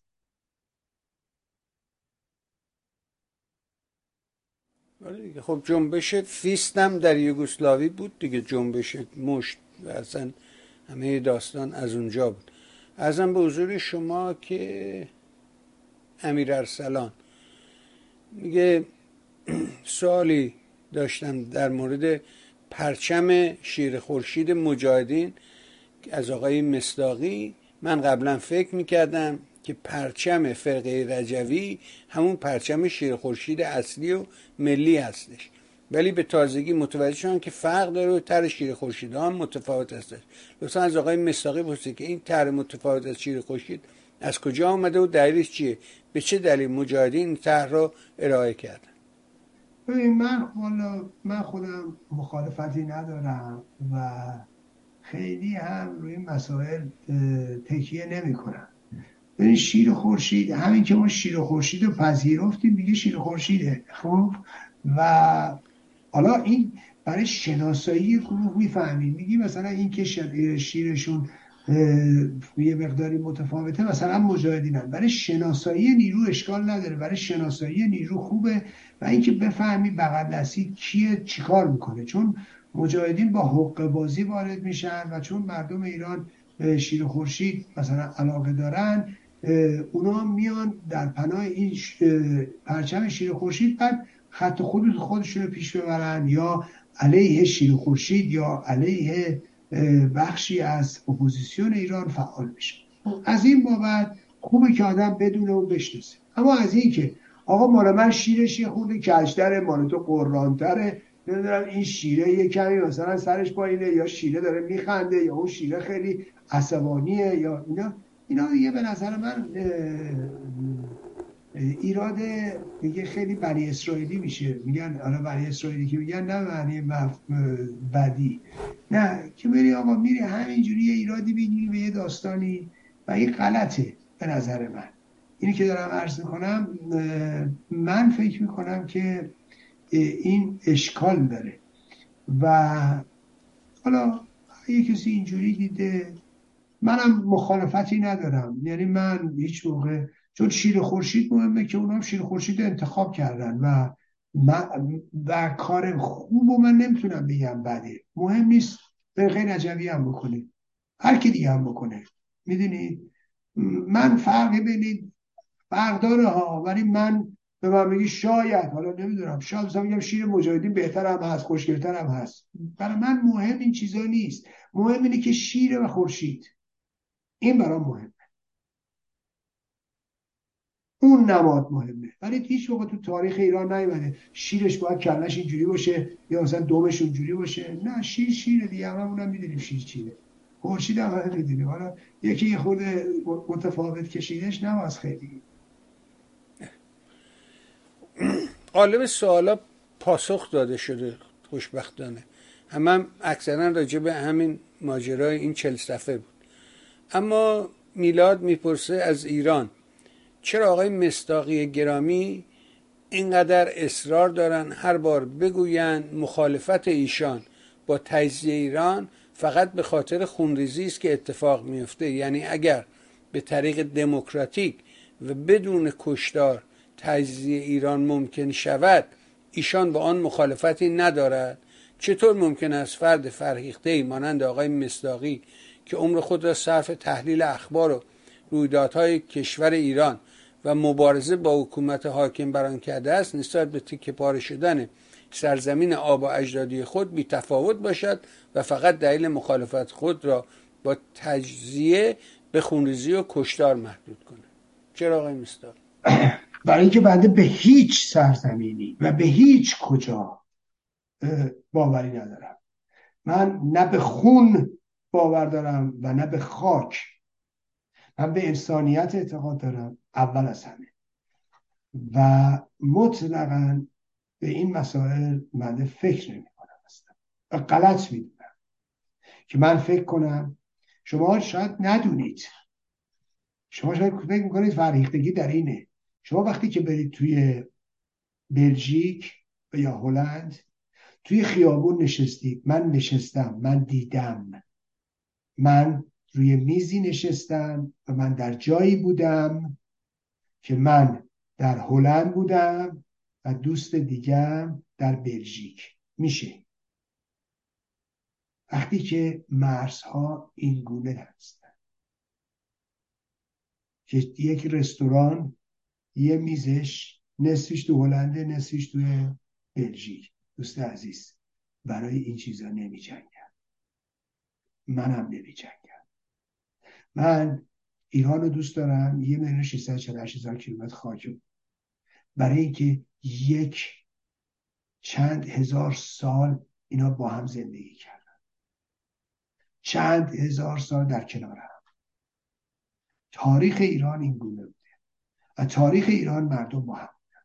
حالا اگر مردم ایران تصمیم بگیرن روزی به گونه دیگری فکر کنن، به گونه دیگری بیاندیشن و به گونه دیگری عمل کنن، قطعا من به نظر مردم ایران احترام میذارم و قطعا من هیچ مشکلی با این مسئله ندارم. من به هیچ وجه از هیچ روند دموکراتیکی خودم رو جدا نمیدونم. و فکر نکنید فرهیختگی یعنی اینکه رگ گردنت بزنه بیرون برای خاک. فرهیختگی یعنی اینکه رگ گردنت بزنه بیرون برای خون. فرهیختگی یعنی اینکه رگ گردنت بزنه بیرون برای ایدئولوژی، برای دین، برای مذهب. نخیر، فرهیختگی یعنی اینکه رگ گردنت بزنه بیرون برای انسانیت، برای رفع تبعیض، برای عدالت، برای زندگی بهتر برای همه. اینا فرهیختگیه. ببینید این مسئله مهمه. حالا فرایندش چیه؟ فرایندش اینه، ایران 85 میلیون نفر جمعیت داره، 85 میلیون ایرانی راجع به آینده ایران تصمیم میگیرن، نه من و نه دیگری، و من به تصمیم 85 میلیون نفر احترام میذارم. این یعنی فرهیختگی. نه اینکه هر موقع رأی مردم برخلاف نظرم شد بیام توده ناآگاهه بعد علیهشون بشورم، یا اونا رو به حماقت و بلاهت و سفاهت متهم کنم و بگم نه بعد علم نمیدونم دیگری به دست میارم. نه، ممکنه بگم نظر مردم رو قبول ندارم، ممکنه بگم من در اقلیتم، بعد مبارزه کنم برای اینکه رأی اکثریت رو با نظر خودم بیارم. ببینید من بازم تاکید میکنم، اگر ایران، من این رو میگم، من بهروزی مردم، من دلم میخواد مردمم شاد باشن، من دلم میخواد مردم در عیش و عشرت زندگی کنن، هر چه میشه غم و اندوه از دلشون زدوده بشه به هر ترتیبی که ممکنه. اگه فکر میکردم که بنده محال میدونم، اگه فکر میکردم چنین چیزی محقق بشه یا میتونه بشه، حتما ازش دفاع میکردم. ولی از نظر من چنین چیزی امکان ناپذیره در ایران. ایران 1,648,000 کیلومتر مربع که من میشناسم، شما به سختی مگه بتونی، به سختی مگه بتونی حتی یه دونه استان و یه شهر رو ازش جدا کنی و وصل کنی؟ زنجان رو دیدید چی شد؟ شما دعوای بین اندیمشک و دسپول رو دیدید، دعوای توی کازرون رو دیدید. شما میدونید مشکلاتی که توی هر نقطه ای از ایران میتونه به وجود بیاد چیها خواهد بود؟ نه. به همین دلیل من امکان ناپذیر میدونم کوچکترین تغییری رو در 1,648,000 کیلومتر خاک ایران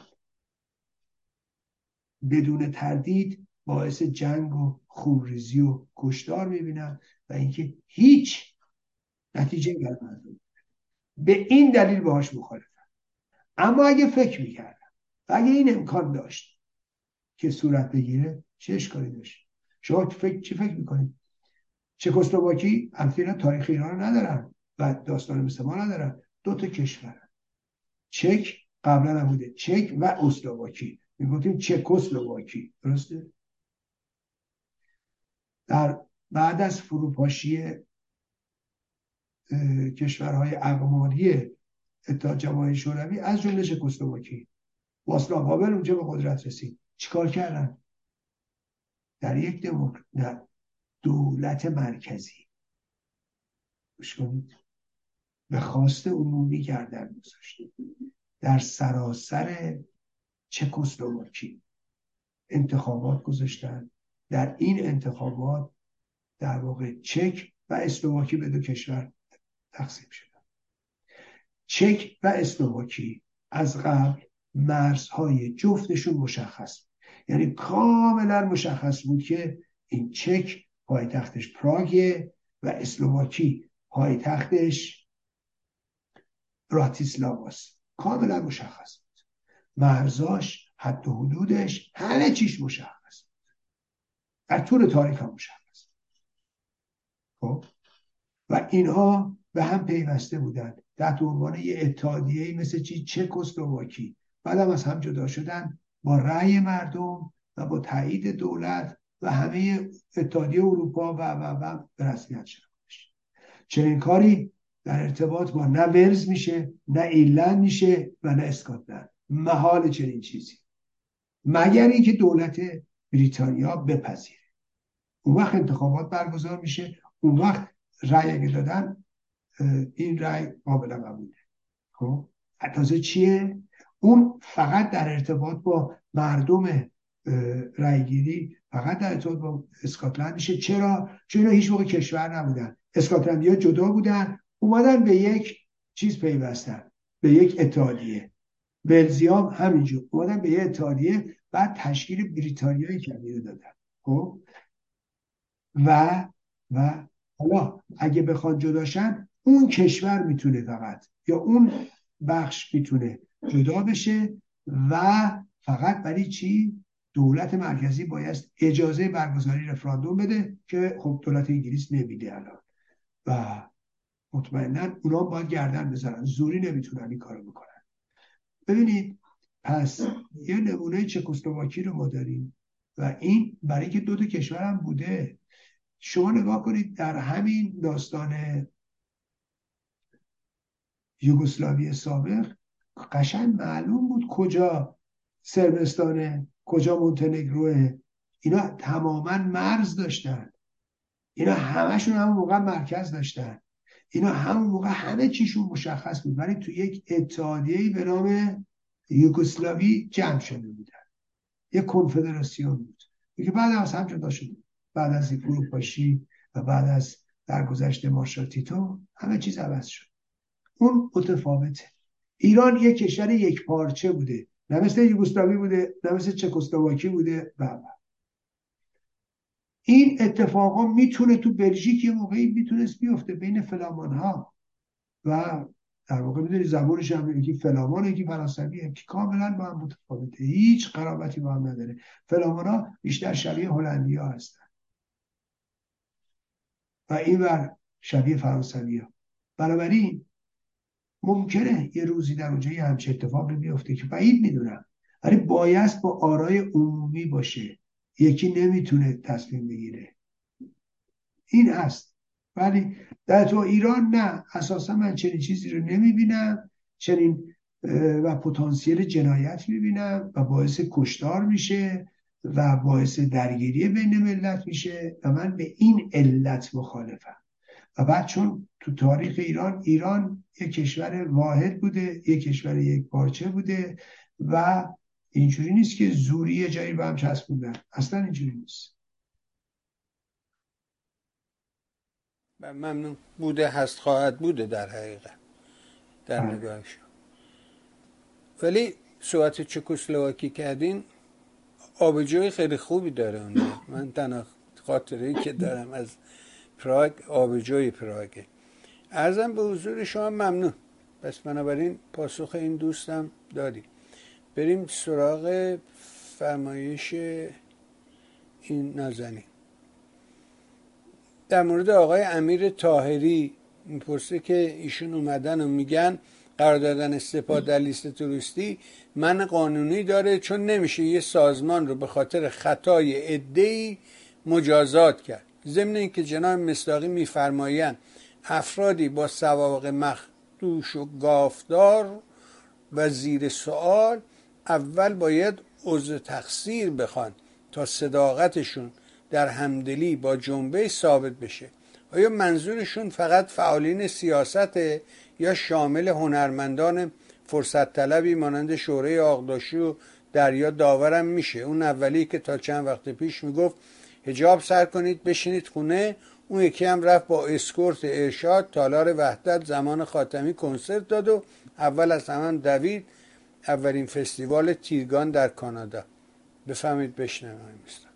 نه، مطلقاً چنین چیزی نیست. مردم عادی، اول از اون که هیچ کدوم اینا هیچ ربطی ندارن، اینا آدم‌های عادی هستن و در واقع مثل همه مردم دیگه هستن و حالا میتونن به نوعی خطاهای سیاسی بکنن، فردی بکنن. چه ربطی داره به کسی که دست تو جنایت دارن، خونریزی دارن، آدم کشتن؟ و اینا اصلا نه ادعایی دارن، یه هنرپیشه است یا یک در واقع چه میدونم خواننده است، اصلا ربطی نداره. و اینا دو حوزه کاملا مختلف هستن و هر موقع که میان به این جنبش میپیوندن قدمشون سر چشم و اینجوری نیست که اگه کسی اومد شروع بکنی چه میدونم طرف رو بازخواست کردن و چه میدونم طرف رو محاکمه کردن. اصلا چه حقی به ما میدن؟ اون فرق میکنه. شما اصلا تو خود چیکاره هستی، بنده چیکاره هستی که بخوایم دیگری رو محاکمه کنیم؟ ولی یه جایی از بحث جنایته. آقا این هم پا خونه، این هم خانواده داغدار شدن، این همه اینا حرف میزنن. گفتم تعداد قربانیان اینا بیشتر از تمام قربانیان مبارزه مسلحانه زمان شاهه. اینا میشینن اینجا روزه براتون میخونن. چی کار داره به خانم شورای آغداشتو یا خانم دریا دادور؟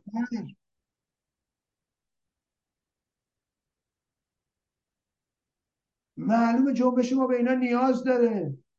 اصلا مبارزه به اینا نیاز داره. اصلا مبارزه نیاز داره به هنرمندا، به ورزشکاران، به سلبریتی‌ها، به نمیدونم خوانندگان، به چه میدونم به همه. اگه این اخشار نپیوندن به تو، فکر کردی مثلا نظامی میاد به تو بپیونده، اطلاعاتی میاد به تو بپیونده، اونها رو ترک میکنن، نمیدونم صاحب منصبان میان، اینان که باید بیان، اینان که راه باز میکنن، اینان که هیمنه رژیم رو میشکنن. بعدم هر کسی اومد اینجا، کی به ما حق داده که بشینیم اینجا افراد محاکمه کنیم؟ اصلا خودمون چی کاره هستیم؟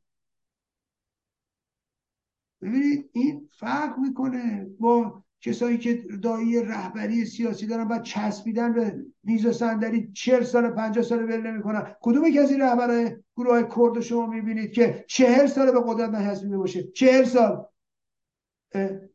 هم معنی نداره. اگه حزب دموکراتیک، اگه حزب مدرنه، ببینید احزاب اروپایی چند بار رهبراشون عوض شدن.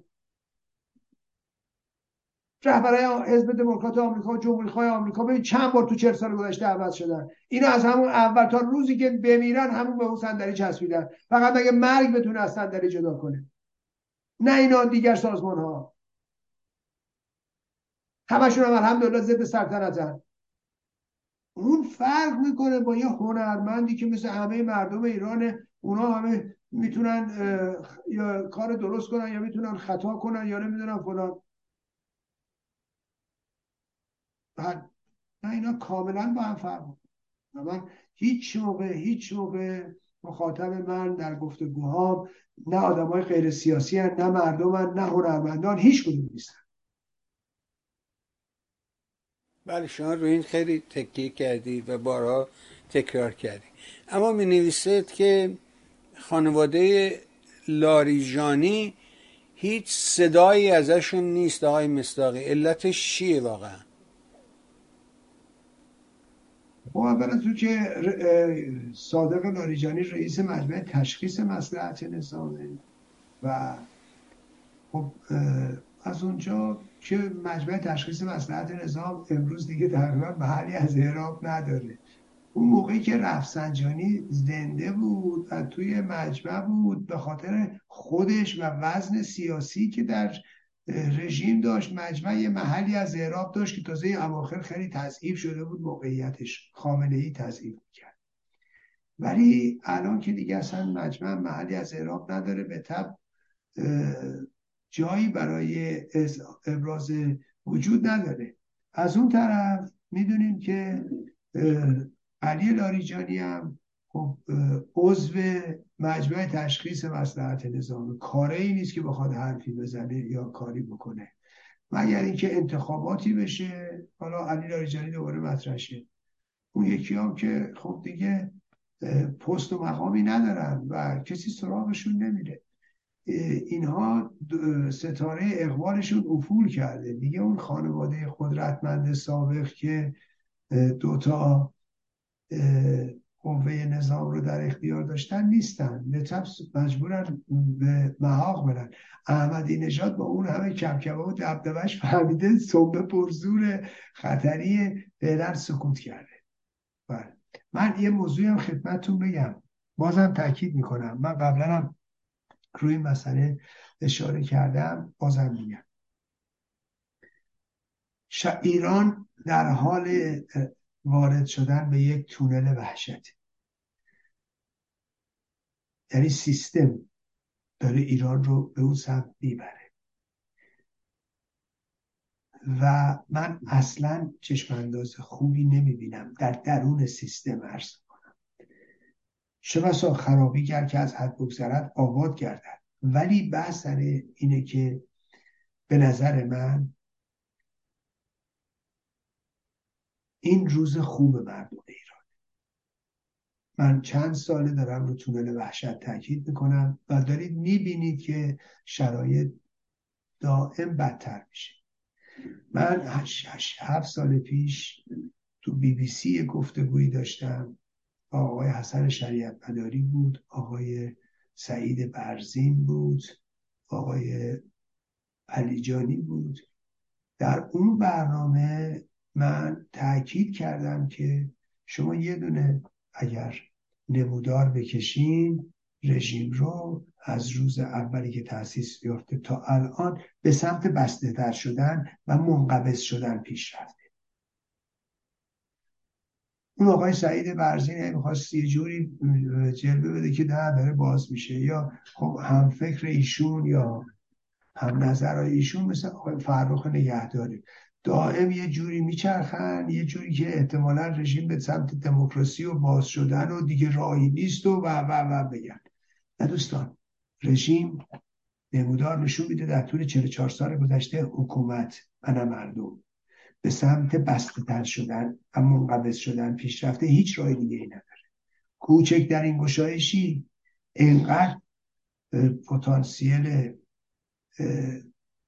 نهفته وجود داره که میتونه یهو سر باز کنه. بنابراین من تصورم اینه که اتفاقا خامنه‌ای تا روزی که هم زنده است، که الان تاکید میکنم بعید نظام فرو بپاشه، چنان مهره‌های خطرناکی در سیستم هستن چنان مهره‌های سیاه کار و سیاه دلی هستند که خامنه‌ای توشون لیبراله.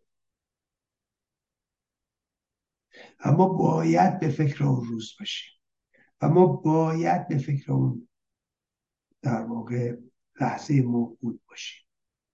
مطمئن باشید اینا برنامه دارن، مطمئن باشید اینا دندون تیز کردن برای پسا خامنه‌ای، مطمئن باشید که از همین الان دارن برنامه ریزی میکنن برای سرکوب، دارن برنامه ریزی میکنن برای دستگیری، دارن برنامه ریزی میکنن برای ایجاد رعب و وحشت.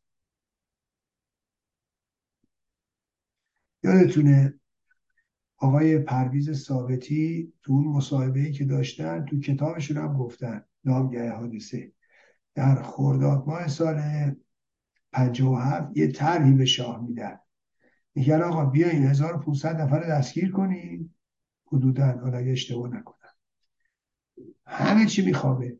بیا بعد میگن که آقا ما یه تهدیدایی کردیم، 15 خرداد دیدی چه خوب گذشت، بیایید این کار رو بکنیم، بعد که از این مرحله عبور کردیم، سرکوب کردیم، بعدش آزادی بدیم. اینو ثابتی میگه. شاه قبول نمیکنه، درست نقطه مقابلش میره و بعد به اون داستان سقوط پهلوی درست 6 ماه بعدش رسید. یعنی پیشبینی که آقای ثابتی کرده بود درست از آن طرف. اینها اون تجربیات رو دارن. خب حتما که آقای ثابتی میگه 1500 نفر دستگیر کنیم، حتما اسامیشون رو داشتن، شناختشون رو داشتن، دسته‌بندی‌هاشون رو داشتن، کدوم اولویت داره، کدوم سری اول، کدوم سری دوم یا سری دهم. ببینید ولی داستان اینجاست که این رژیم اشتباه شاه تکرار نمی‌کنه. اینا به نظر من حتما برای اینکه بتونن در پسا خامنه‌ای بتونن جاپاشون رو صرف کنن، میرن در درون خودشون دستگیر میکنن، در بیرون خودشون دستگیر میکنن، در اون و هوش خودشون دستگیر میکنن و سعی میکنن که برای یه دوره صداها رو بخوابونن تا بتونن مستقر بشن. و منی که هی دائم صحبت از داشتن یک آلترناتیو یا یک جایگزین برای روز مبادایی که خودم هم نمیدونم کیه، نمیدونم چجوری پیش میاد، برای اینه.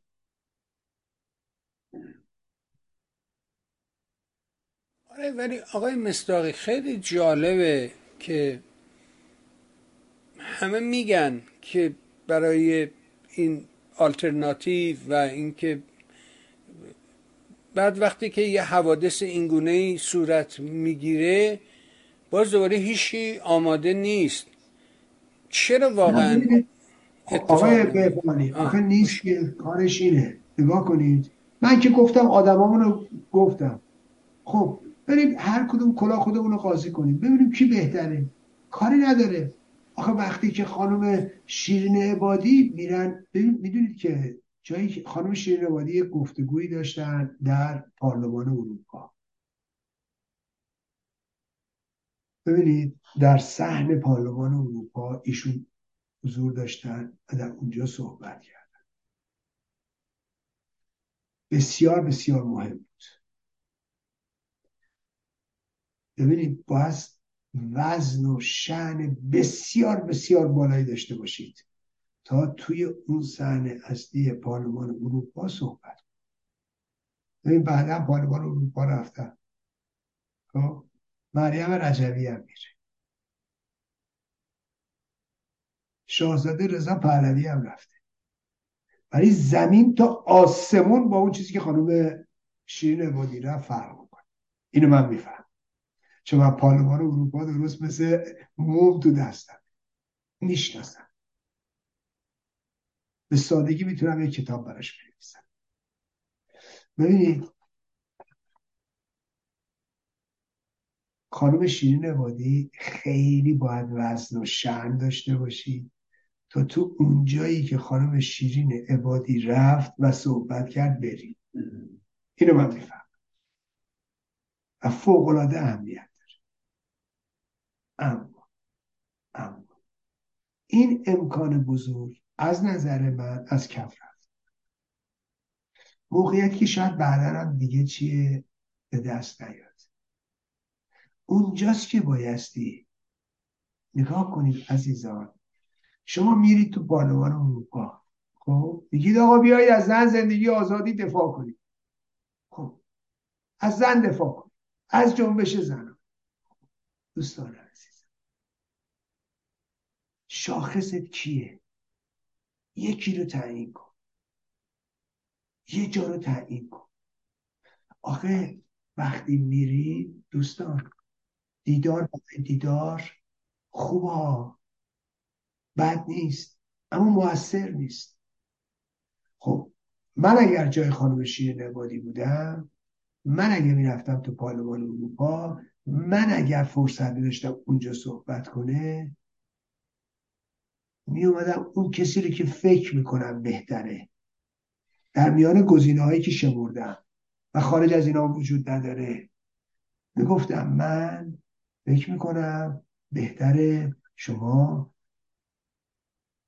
در واقع این مباشرتتون رو کنار بذارید. من فکر میکنم باید آلترناتیو ایران رو به رسمیت بشناسید. من از شما اینجا میخوام، از این تریبون میخوام مثلا در آینده در اولین فرصت با شاهزاده رضا پهلوی دیدار کنید، ایشون در اینجا صحبت کنن.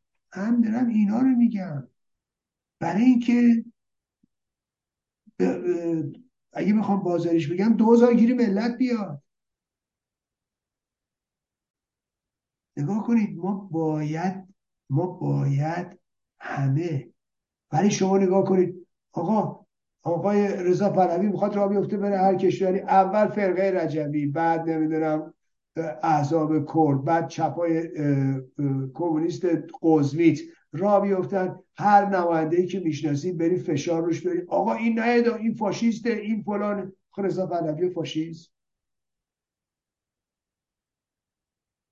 حکایت من رفتم پارلمان اروپا، فرقه رجبی نامه داده بود برای همه نماینده‌های مجلس که آقا یکی از نمایندگان سپاه پاسداران اومده اینجا. فکر کنید یعنی چقدر اینا بقی هم از چقدر پتانسیل رزالت در اینا هست. بعد تو میخوای بری به عنوان یه نیروی سیاسی با این اتحاد بکنی، با این متحد بشی. اینی که اینجوری دروغ میگه چجوری میخوای به این اعتماد کنی؟ اینه که من عرض میکنم. خب ما از فرصت هامون باید استفاده کنیم، تریبون هایی که به دست میاریم، برای اینکه ببینید نگاه ها رو به یه سمت ببریم. اگه بخوایی بگی همینجوری خلعه و چیزی هم نیست و آهی فلان، خب پس چی؟ پس به همین که هست رضایت بدیم، به همینی که هست فعلا ما بسنده میکنیم تا ببینیم چی میشه، تا شما کی یکی رو پیدا میکنید. امیدوارم بسازن. خیلی جالبه، شما چند بار این داستان رو تکرار میکنی. در دو جلسه گذشتم اینو تکرار کردی، حتی مثال زدی به خانم علی نژاد، گفتی به جای اینکه خودتو مطرح میکنی که به جایی نمیرسه، برو پشت شاهزاده، اونو بذار جلو و اون رو پروموت کن. اینا رو که میگم تازه باهاش رفتن، بابا اینا رفتن مثلا به قول خودشون اعتلاف. بابا پس برای چی میرید؟ یکی از اون بکنه به خودش بچسبه، شما بشید رئیس اونجا. آخه این که نامعقوله که. پس برای چی میریم؟ چی کار میخواییم بکنیم؟ یعنی ببین، من اولین بار خودم سوال میکنم، من یه جا نمیرم یا اگه برم سوال میکنم من برای چی میرم اینجا؟ من چی کارم اینجا برم؟ آخه فقط رفتن که فایده ای نداره که. رفتن برای رفتن. من اگه جایی احساس نکنم که حضورم مفیده نمیرم. هر جا میخواد باشه. یا اگه فکر کنم مسئله رو نمیتونم حل کنم، نمیرم. من میگم شما نمیدونید این جایی که خانم شیرین عبادی رفت تو اون اجلاس کیشون صحبت کرد، چون ایرانی میشنوه دیگه. ایرج مصداقی رفت پارلمان اروپا. آقا اونجایی که من رفتم صحبت کردم، از نظر من بخواید بپرسید در مقابل اینجایی که خانم عبادی رفت، 2000 نمیارزه.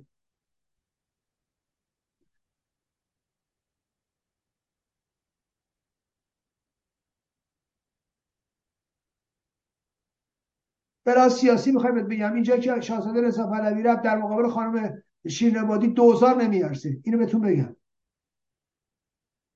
نه اینکه فکر کنی حالا فردا خانم شیرین عبادی دارای وزنیه در آینده سیاسی ایران. منظورم این نیست.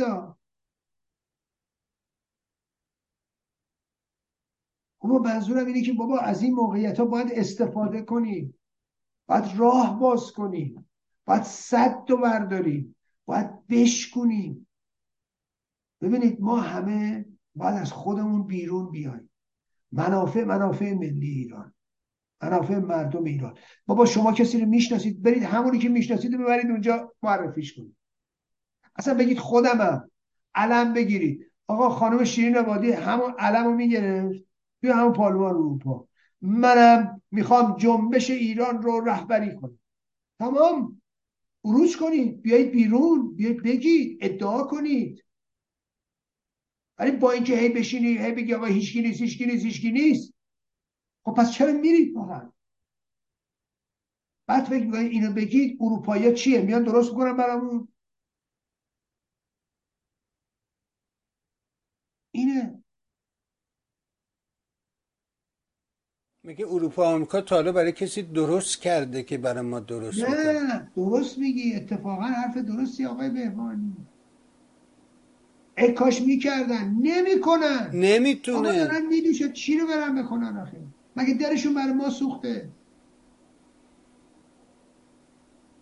من همینو میگم. یه آقا مثلا هیچ مشکلی ندارم خانم شیرین عبادی بیاد علم برداره، اگه گرفت که گرفت، نگرفتم برم ببینم، همه ببینم. ببینید من بابا من اگه والا هر کسی اگه فکر کنم پتانسیل اینه داره که بتونه این علمو دست بگیره و مردم ایران بهش توجه کنن، به طور قطع و یقین بهش معلومه من میرم بهش تن میدم، میرم بهش حمایت میکنم. من که من برام اطلاع ایران مهمه، من برای نجات ایران برام مهمه، نجات مردم ایران مهمه. معلومه وسیله‌اش که برای مهم نیستش که هر کی میخواد باشه، هر کی میخواد باشه بتونه این کارو بکنه، بتونه این سنگو از جلو پای ملت برداره. آره خوبه، ولی هی بریم آقا هیچی نیست، اون چه فایده‌ای داره؟ چه کمکی به ما میکنه؟ نمیدونم والا، من نمیفهمم چی میگم. نه آقا رفتارت نشون میده دیگه، چی نمیفهمم به خودی. اما نه یه چیزایی میفهمن که ما نمیفهمیم. خب یه چیزایی رو میبینن که ما قادر به درکش نیستیم. نه نمیدونم، مثلا فکر میکنم خانم عبادی یه جوری اون وسط میخواد را بره که نمیشه، این وسط نمیشه. من نمیدونم، من اصلا داوری کردن راجع به نه معلوم رفتارش داریم. من توضیح میدم به لحاظ سیاسی من مهم نیست. خب ایشون باید خودشون دیگه بگن یا خط خودشون رو تعیین بکنن. من دارم اهمیت جایی که ایشون رفته، من فقط اینو، من نیت خونی راجع به آدمو نمیکنم، من توضیح دارم میدم که ایشون وزن و شأنی که دارن باید از این استفاده کنیم، از اندوختن استفاده کنیم. ایشون در جایی رفته پارلمان اروپا صحبت کرده که من نمیتونم 100 سال دیگه، من ایرج مصطفی نمیتونم. من یه موقع پارلمان اروپا سر انگشتم میچرخوندم، ولی محال بتونم همچی کاری میکنم. اون چنان جایی ببرنم نمیتونم، وزنم اجازه نمیداد.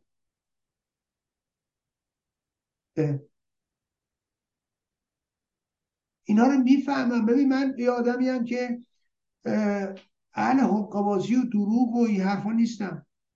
من میگم آقا یه جایی برم اگه موفقیت بشه میگم موفقیته، اگه اصلا بپرسی وزن این چقدره، وزن واقعیشو بهت میگم. اهل اینکه بعد نمیدونی آقا بردیم زدیم گرفتیم فلان، نه. من موقعی که برمیگشتم اینجا میگفتم آقا دستگیری حمید نوری یک چیزی را در تاریخ حقوق و حقوق بین الملل ورق میزنه، قافیه بود نمیدونم ردیف جور نمیکردم برای شعرم که شناخت کافی داشتم از قضیه.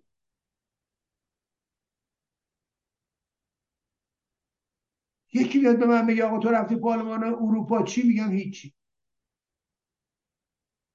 میگه تأثیرش چقدره؟ میگم دلخوشیه. ها اینجوری بهتون میگم، من که اهل دروغ نیستم که بخوام اینجا بیام بازارگرمی الکی بکنم که. ولی که از همه پرسه خانمش میگم خیلی جای خوبی بود ولی حیف، خیلی موقعیت خوب ولی حیف. یعنی پاس گل داشت نکرد جان، میگم پاس گل داشت ولی نزد، پاس نداد. تو باید استفاده کنی. ببین شاید هم به نظر من خیلی از آدما واقع قدر اون چیزی که بهشون در واقع داده شده یا شانسی که آوردن یا اون در واقع اون اقبالی که بهشون روی آورده رو ندونن. یکیش همینه. نگاه کنید مثلا یه تا ملاقات مسیح علی‌نژاد کرده، اگه 50 تا دیگه هم بکنه مشکلی نمیتونه حل کنه. فقط رزومش قوی تر میشه، فقط دیداراش بیشتر میشه، همین. ولی دردی از درد مردم ایران دردشون حل میشه؟ نه. درمون میشه؟ نه. گرهی باز میشه؟ نه. من اینو میگم، حالا اونا میتونن نشنون.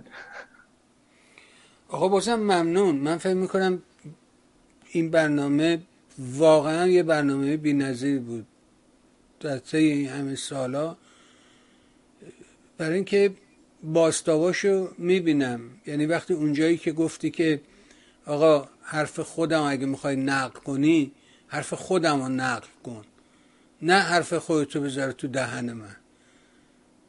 میبینم نوشته که آیا آقای مصداقی، آرمین میگه، هنوز معتقدن اصیلترین گزینه برای جانشینی خامنه‌ای مجتبی هستش، اگه مجتبی رهبر بشه معلوم از چه سیاسته. شما چنین چیزی رو گفتین؟ نه من که همچین چیزی نگفتم. اما ببین اول از اینکه من همچین چیزی تا حالا نگفتم، منم نشیندم بعضی تبوز، ولی که گزینه‌های پیش رو یکیش مجتبی خامنه‌ای است. من قبلا راجع به این توضیح دادم، صحبت کردم، بارها صحبت کردم، گفتم که تحولات پیش رو هیچکی از الان نمیتونه تعیین کنه. بخشیش برمیگرده به شرایط اون لحظه، بخشیش برمیگرده شرایط بین‌المللی، شرایط منطقه‌ای، شرایط داخلی. خیلی از بازیگران صحنه هم شاید ندونن چه اتفاقی میفته. یک موقعی مثال زدم هاشمی شاهرودی رو به عنوان گزینه بی‌بدیل خامنه‌ای میشن. آمریکایی یک کتاب دادن بیرون، به لحاظ ریاضی اثبات میکرد که هاشمی شاهرودی جانشین خامنه‌ایه. به من دادن کتابو، گفتم مزخرفاته. گفت چرا؟ گفتم اگه با استدلال ریاضی میشه در آورد که کی رهبره کی نیست، یه دونه سکه میندازی بالا تا بیاد پایین دویست چرخ میخوره، این حرفا چیه؟ بعد من توی فکر میکنم فستیوال تو چک بود، تو اونجا بودم، بله چک بود. بعد یه مصاحبه با من اونجا کردن، گفتن راجع به همین هاشمی شاهرودی، گفتن بله او که جانشین یکی از کاندیداها بودم، نه اتفاقا نظر من اصلا ایشون نیست. چطور؟ بعد اون موقع من دلایلم رو توضیح دادم، گفتم به این دلیل به این دلیل به این دلیل ایشون موقعیتش متساوی شد.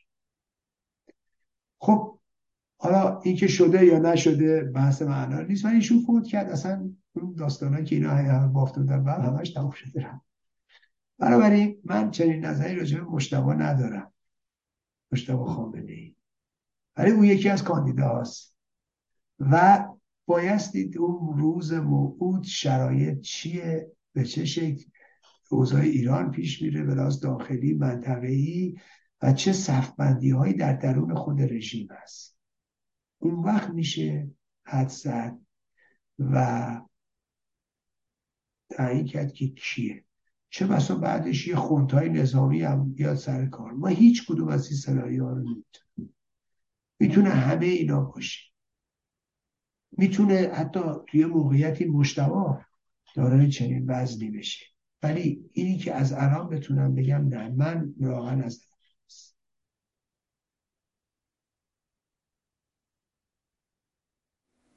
بسیار ممنونم. البته یه دوستی هم از کجا بود، کارگران نمیدونم هفت تپه، در کانال تلگرام هفت تپه کانال مستقل کارگران یه مطلبی رو فرستاده بود در ارتباط حمایتشون از شاهزاده ذوالفقاری که فکر می‌کنم نیازی به مطرح شدنش اصلا نیست، برای اینکه شما پاسخ قاطع رو به این قضیه دادی. اما مینا مینویسه که لطفاً به آقای مصداقی بگید طرفداران آقای پهلوی عامل پراکندگی هستند، نفوذی جمهوری اسلامی نیستند. یک شنبه گذشته در پاریس رسماً گفتند شعار ما مرگ بر سه مفسد، بد و بیرا به 57 بیاد. متاسفم چه شانسی جمهوری لعنتی اسلامی داره. بله خب حق دارن، ایشون حق دارن، درست میگن. ببینید مشکل ما همینه، مشکل ما اینه که خب یه سری کسایی که ادعای حمایت از آقای رضا پهلوی رو دارن، خب اینا به نظر من یه بخشایشون که آدم ها خطرناکی هست، اجامه رو اوباش هم توشون هستن. من فکر نمی کنم خود آقای شاهزاده رضا پهلوی هم از این تیپ آدم ها دل خوشی داشته باشه و خیلی جا هم دیدیم که ایشون مرزبندی خودش رو اعلام کرده و حتی به نوعی از اینها فاصله گرفت، ولی خب چه بکنه، این یه مشکلی وجود داره و فقط هم در اونا نیست. حالا این دوست عزیزمون فقط مرگ بر سه مفسدش رو دیده، مگر شما کم میبینید این نیروهایی که هنوز شعار فرقه رجوی مرگ بر ستم گرچه شاوشه چه رهبر میدن؟ مگه ندیدید همین رژیمی ها هم اینو تو بوق میکردن؟ مگه ندیدید تمام خبرگزاری های رژیم اینو تو بوق کرده بودن با هم دیگه؟ روزنامه جوان، سایت جوان، تصمیم، یعنی هارترین جناح‌های رژیم صاف دارید میبینید. چرا اونا رو نمیبینید؟ چرا فقط اینو میبینید؟ من که همه رو دارم میگم. من که از اول گفتم، من از یه سری نیروهای تو لندن دیدم به شدت خطرناک ادعای پادشاهی خواهی میکردن، تو استکهلم هم دیدم، شدیداً هم محکوم کردن، همیشه هم خواستار محکومیتش. ولی خب شما که دوست عزیز اینا رو اینقدر خوب میبینی، چرا این هم مرگ بر ستمگری که اتفاقا این مرگ بر سه مفسد به خاطر مقابله با اون درست شد، شما چرا اصل ماجرا رو نمیبینی؟ به فرعش چسبیدی. دوست عزیز اگه میبینی همه رو میبینی. من اون روزی که هنوز این شعار درست نشده بود هشدار دادم که درست میشه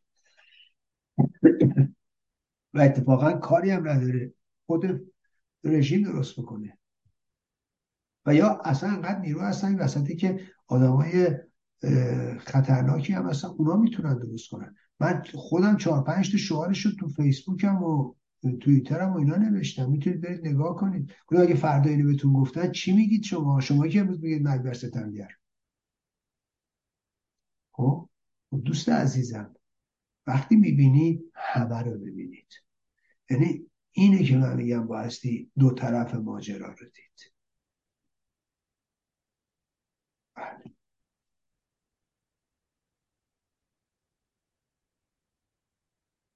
ممنونم آقا. بذار آخرین موضوع هم یه موضوع جالبی است که نوشته که درست از زمانی که آقای مصداقی راجع به قطع شدن مسمومیت‌های دختران دانش آموز گفتن، این مسمومیت‌ها قطع شد. درود بر ایرج مصداقی. من یه موضوع خدمتتون بگم، من اون موقع گفتم ببینید در واقع وقتی خامنه‌ای میاد سوت پایا رو کشید، دیدید قطع شد. معلوم بود وقتی خامنه‌ای سوت پایا رو بکشه یعنی قطع. این اتفاقا خیلی درایت نمیخواد، کافی یه خود اینا کارکردشون رو شناخته باشید. خب یعنی خامنه‌ای بی جهت نمیخواد. خامنه‌ای چند ماه بود میتونست سخنرانیش رو 2 ماه قبلش بکنه، 3 ماه قبل بکنه. اولین جایی که بیرون اومد تو قم هم بود دیگه، قم عزیز، میتونست همون موقع علم قم یزید به دوش بگیره، منتها خب نکرد. چرا نکرد؟ الان میگم خدمت. تمام کسانی که دیدید خامنه‌ای گفت آوی بگیرید ببندید عفو نکنید فلان، پس کو یکی هم نگرفتن، هر کی هم گرفتن مردم بدبخت بیچاره بوده. بعد نمیدونم یا کسایی بوده که این موضوع رو رسانه‌ای کردن، کشیدی تا نگرفتن. مگه نگفت بس کو بیارشون پشت تلویزیون؟ اما مگه از هر کی رو میگرفتن سعی نمی‌کردن ازش اعتراف بگیرن؟ چرا از اینا نمیگیرن؟ چرا تو یه خانواده میگرفتن؟ چرا یکی رقص کرده بلافاصله پیداش کردن و بلافاصله اعتراف ازش گرفتن؟ قبلا یه عده رفتن رو پشتمون رقصیده بودن، یادتونه؟ همین اخیرا هم همینطور به 3 شماره همه رو پیدا میکنن. چرا اینا رو پیدا نکردن؟ از یکی هم نیومدن اعتراف بگیرن؟ بالاخره کی پشتشه؟ کجا پشتشه؟ کی پول داده؟ کی نداده؟ مگه نمیگید استکبار؟ کدوم استکبار؟ کجا بوده؟ به چه شکل بوده؟ ببینید اون داستان زمانی که مطرح کردم بنده، برای اینکه میدونستم این سوت پایا رو داره میکشه، همون موقع گفتم شاید اینجا و اونجا یه گوزه آتش نشانی که خاموش میکنه، بعد یه گله یه آتیشی یه جایی خاکستری در میاد، یه گرمایی یه جایی پف میکنه. الان هم ممکنه این اتفاقات بیفته، ولی کاملا مشخص بود که خامنه‌ای سوت پایا رو میکشه. ولی چرا خامنه‌ای روز اول نکرد؟ ببین خامنه‌ای یه جورایی در دوران به اصطلاح اصلاحات، خامنه‌ای اینو تجربه کرد. چجوری؟ افسار یه سری نیروها رو شو افسار اینا رو باز میکرد که به اونا حمله کنن، اونا میافتادن گوشه رینگ. خب گوشه رینگ میافتادن، مجبور بودن چیکار کنن؟ به خامنه‌ای تظلم خواهی کنن ازش. آقا ببین اینجوری میکنه، ببین اونجوری میکنه، بیشتر برن تو دامن خامنه‌ای. دیدید اون وقت خامنه‌ای از موضع بالایی قدرتی میگرفت و بعد میومد مشکل رو مثلا حل کنه، میشد ملجأ و پناه به اصطلاح چیه؟ همین اصلاح طلبها. خب مثلا چطوری تو انتخابات 94 انتخابات مهندسی شده، بخشی 84 مهندسی شده، چیکار کرد؟ معین و مهرعلی زاده رو خامنه‌ای دستور داد به شورای نگهبان، گفت اینا صلاحیتش رو تایید کنید. چرا؟ چون معین و مهرعلی زاده برن آرای رفسنجانی و کروبی رو بگیرن که این بتونه احمدی‌نژاد رو بکشه بالا. اینا هم پذیرفتن حکم حکومتی رو کی باب کرد؟ کروبی باب کرد. یعنی خامنه‌ای ورای قانون و فرای قانون دارای قدرت باشه. اسمش هم بذارن حکم حکومتی، اسمش هم همین اصلاح طلبه گذاشتن. چرا؟ برای که هی کارشون گیر میکرد برن پیش خامنه‌ای هم اختیارات فراقانونی اینا رو چیه؟ یه جوری زیر بال و پر بگیره.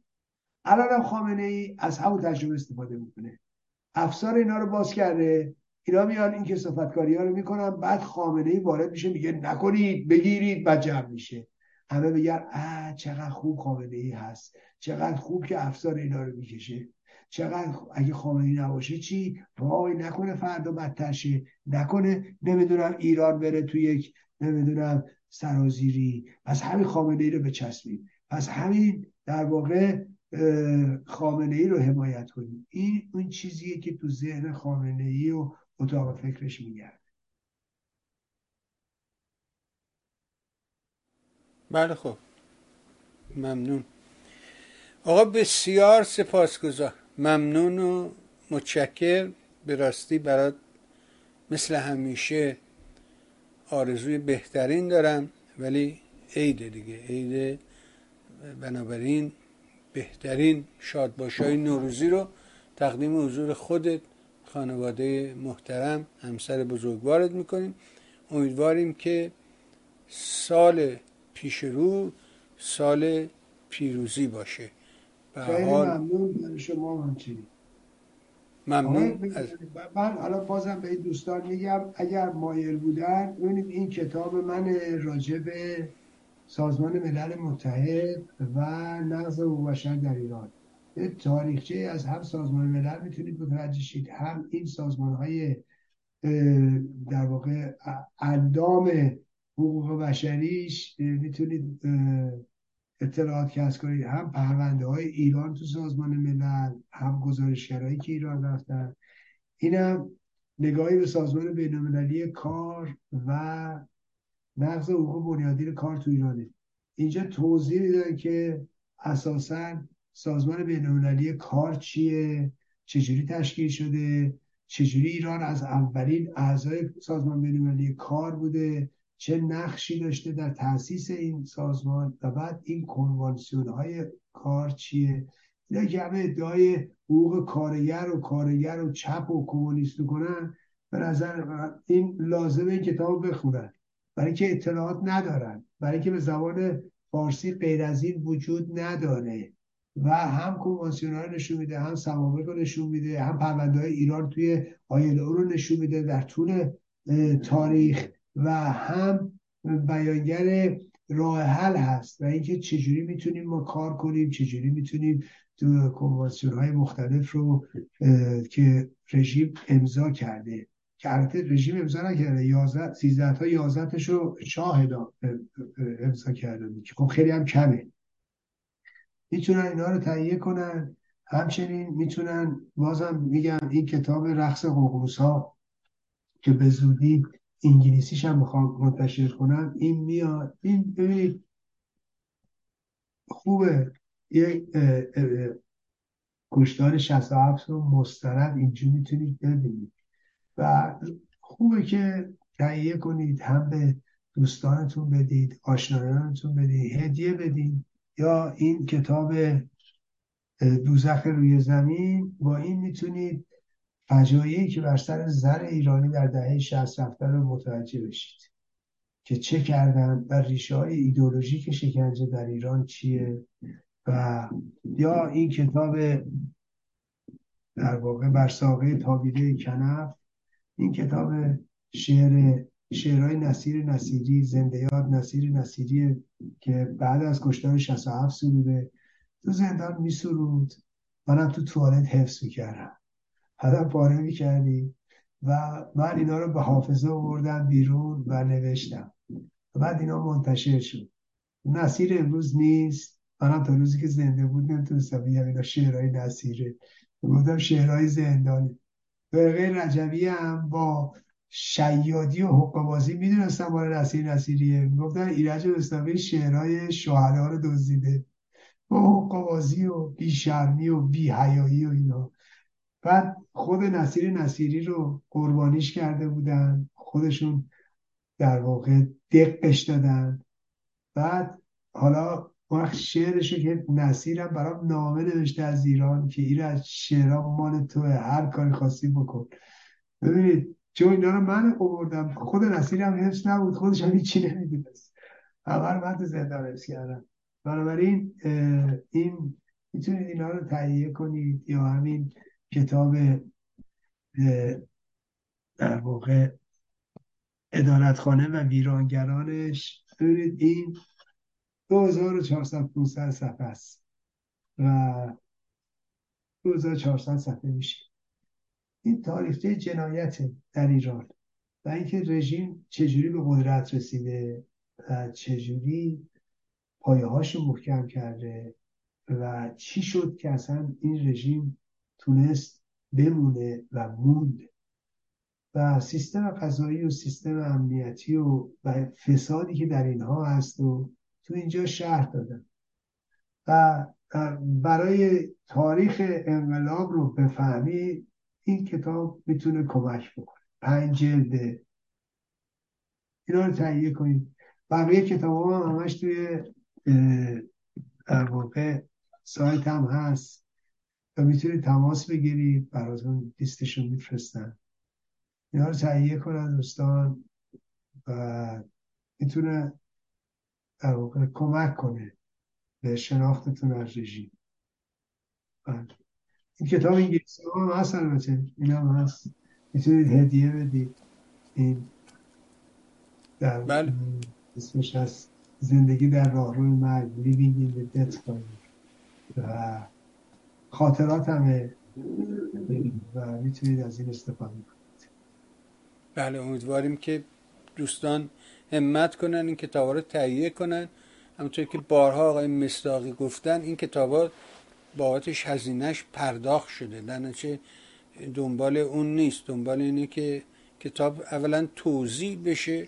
دوم من شهادت میدم که در حقیقت یه حجم زیادی از محل کار آقای مصداقی رو اشغال کرده و بنابراین همونطور که خودش بارها توضیح داده مشکل براش چاپ جدید کتاب. اگر اینا تخلیه بشه حتما کتاب‌های جدید منتشر خواهد شد، به دست همگان خواهد رسید.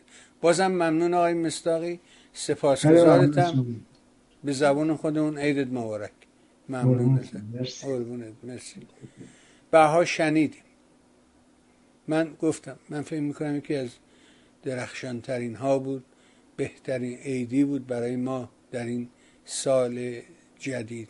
فکر کنیم ببینیم که گره کار کجاست، چرا هر وقت به این نقطه میرسیم یا یادمون میفته که آلترناتیو نیست. خوب بود اگه بشه، خوبه بریم آلترناتیو دنبال کنیم، ولی این اتفاقا میفته. شما نگاه کنید در طی این چند سال چند بار این نظام به لبه سقوط رفته، ولی درست به همین علت که جایگزین وجود نداره.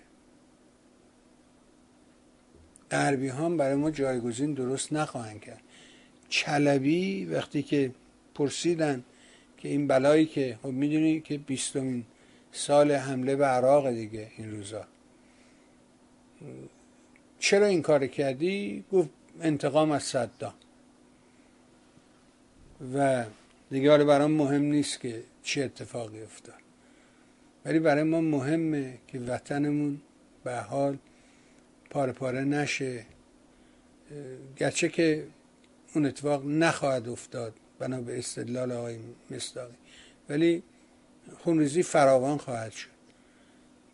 فکر کنیم، دنبال کنیم، بگردیم ببینیم که هر کسی آلترناتیوش کیست تو این شرایط آشفته.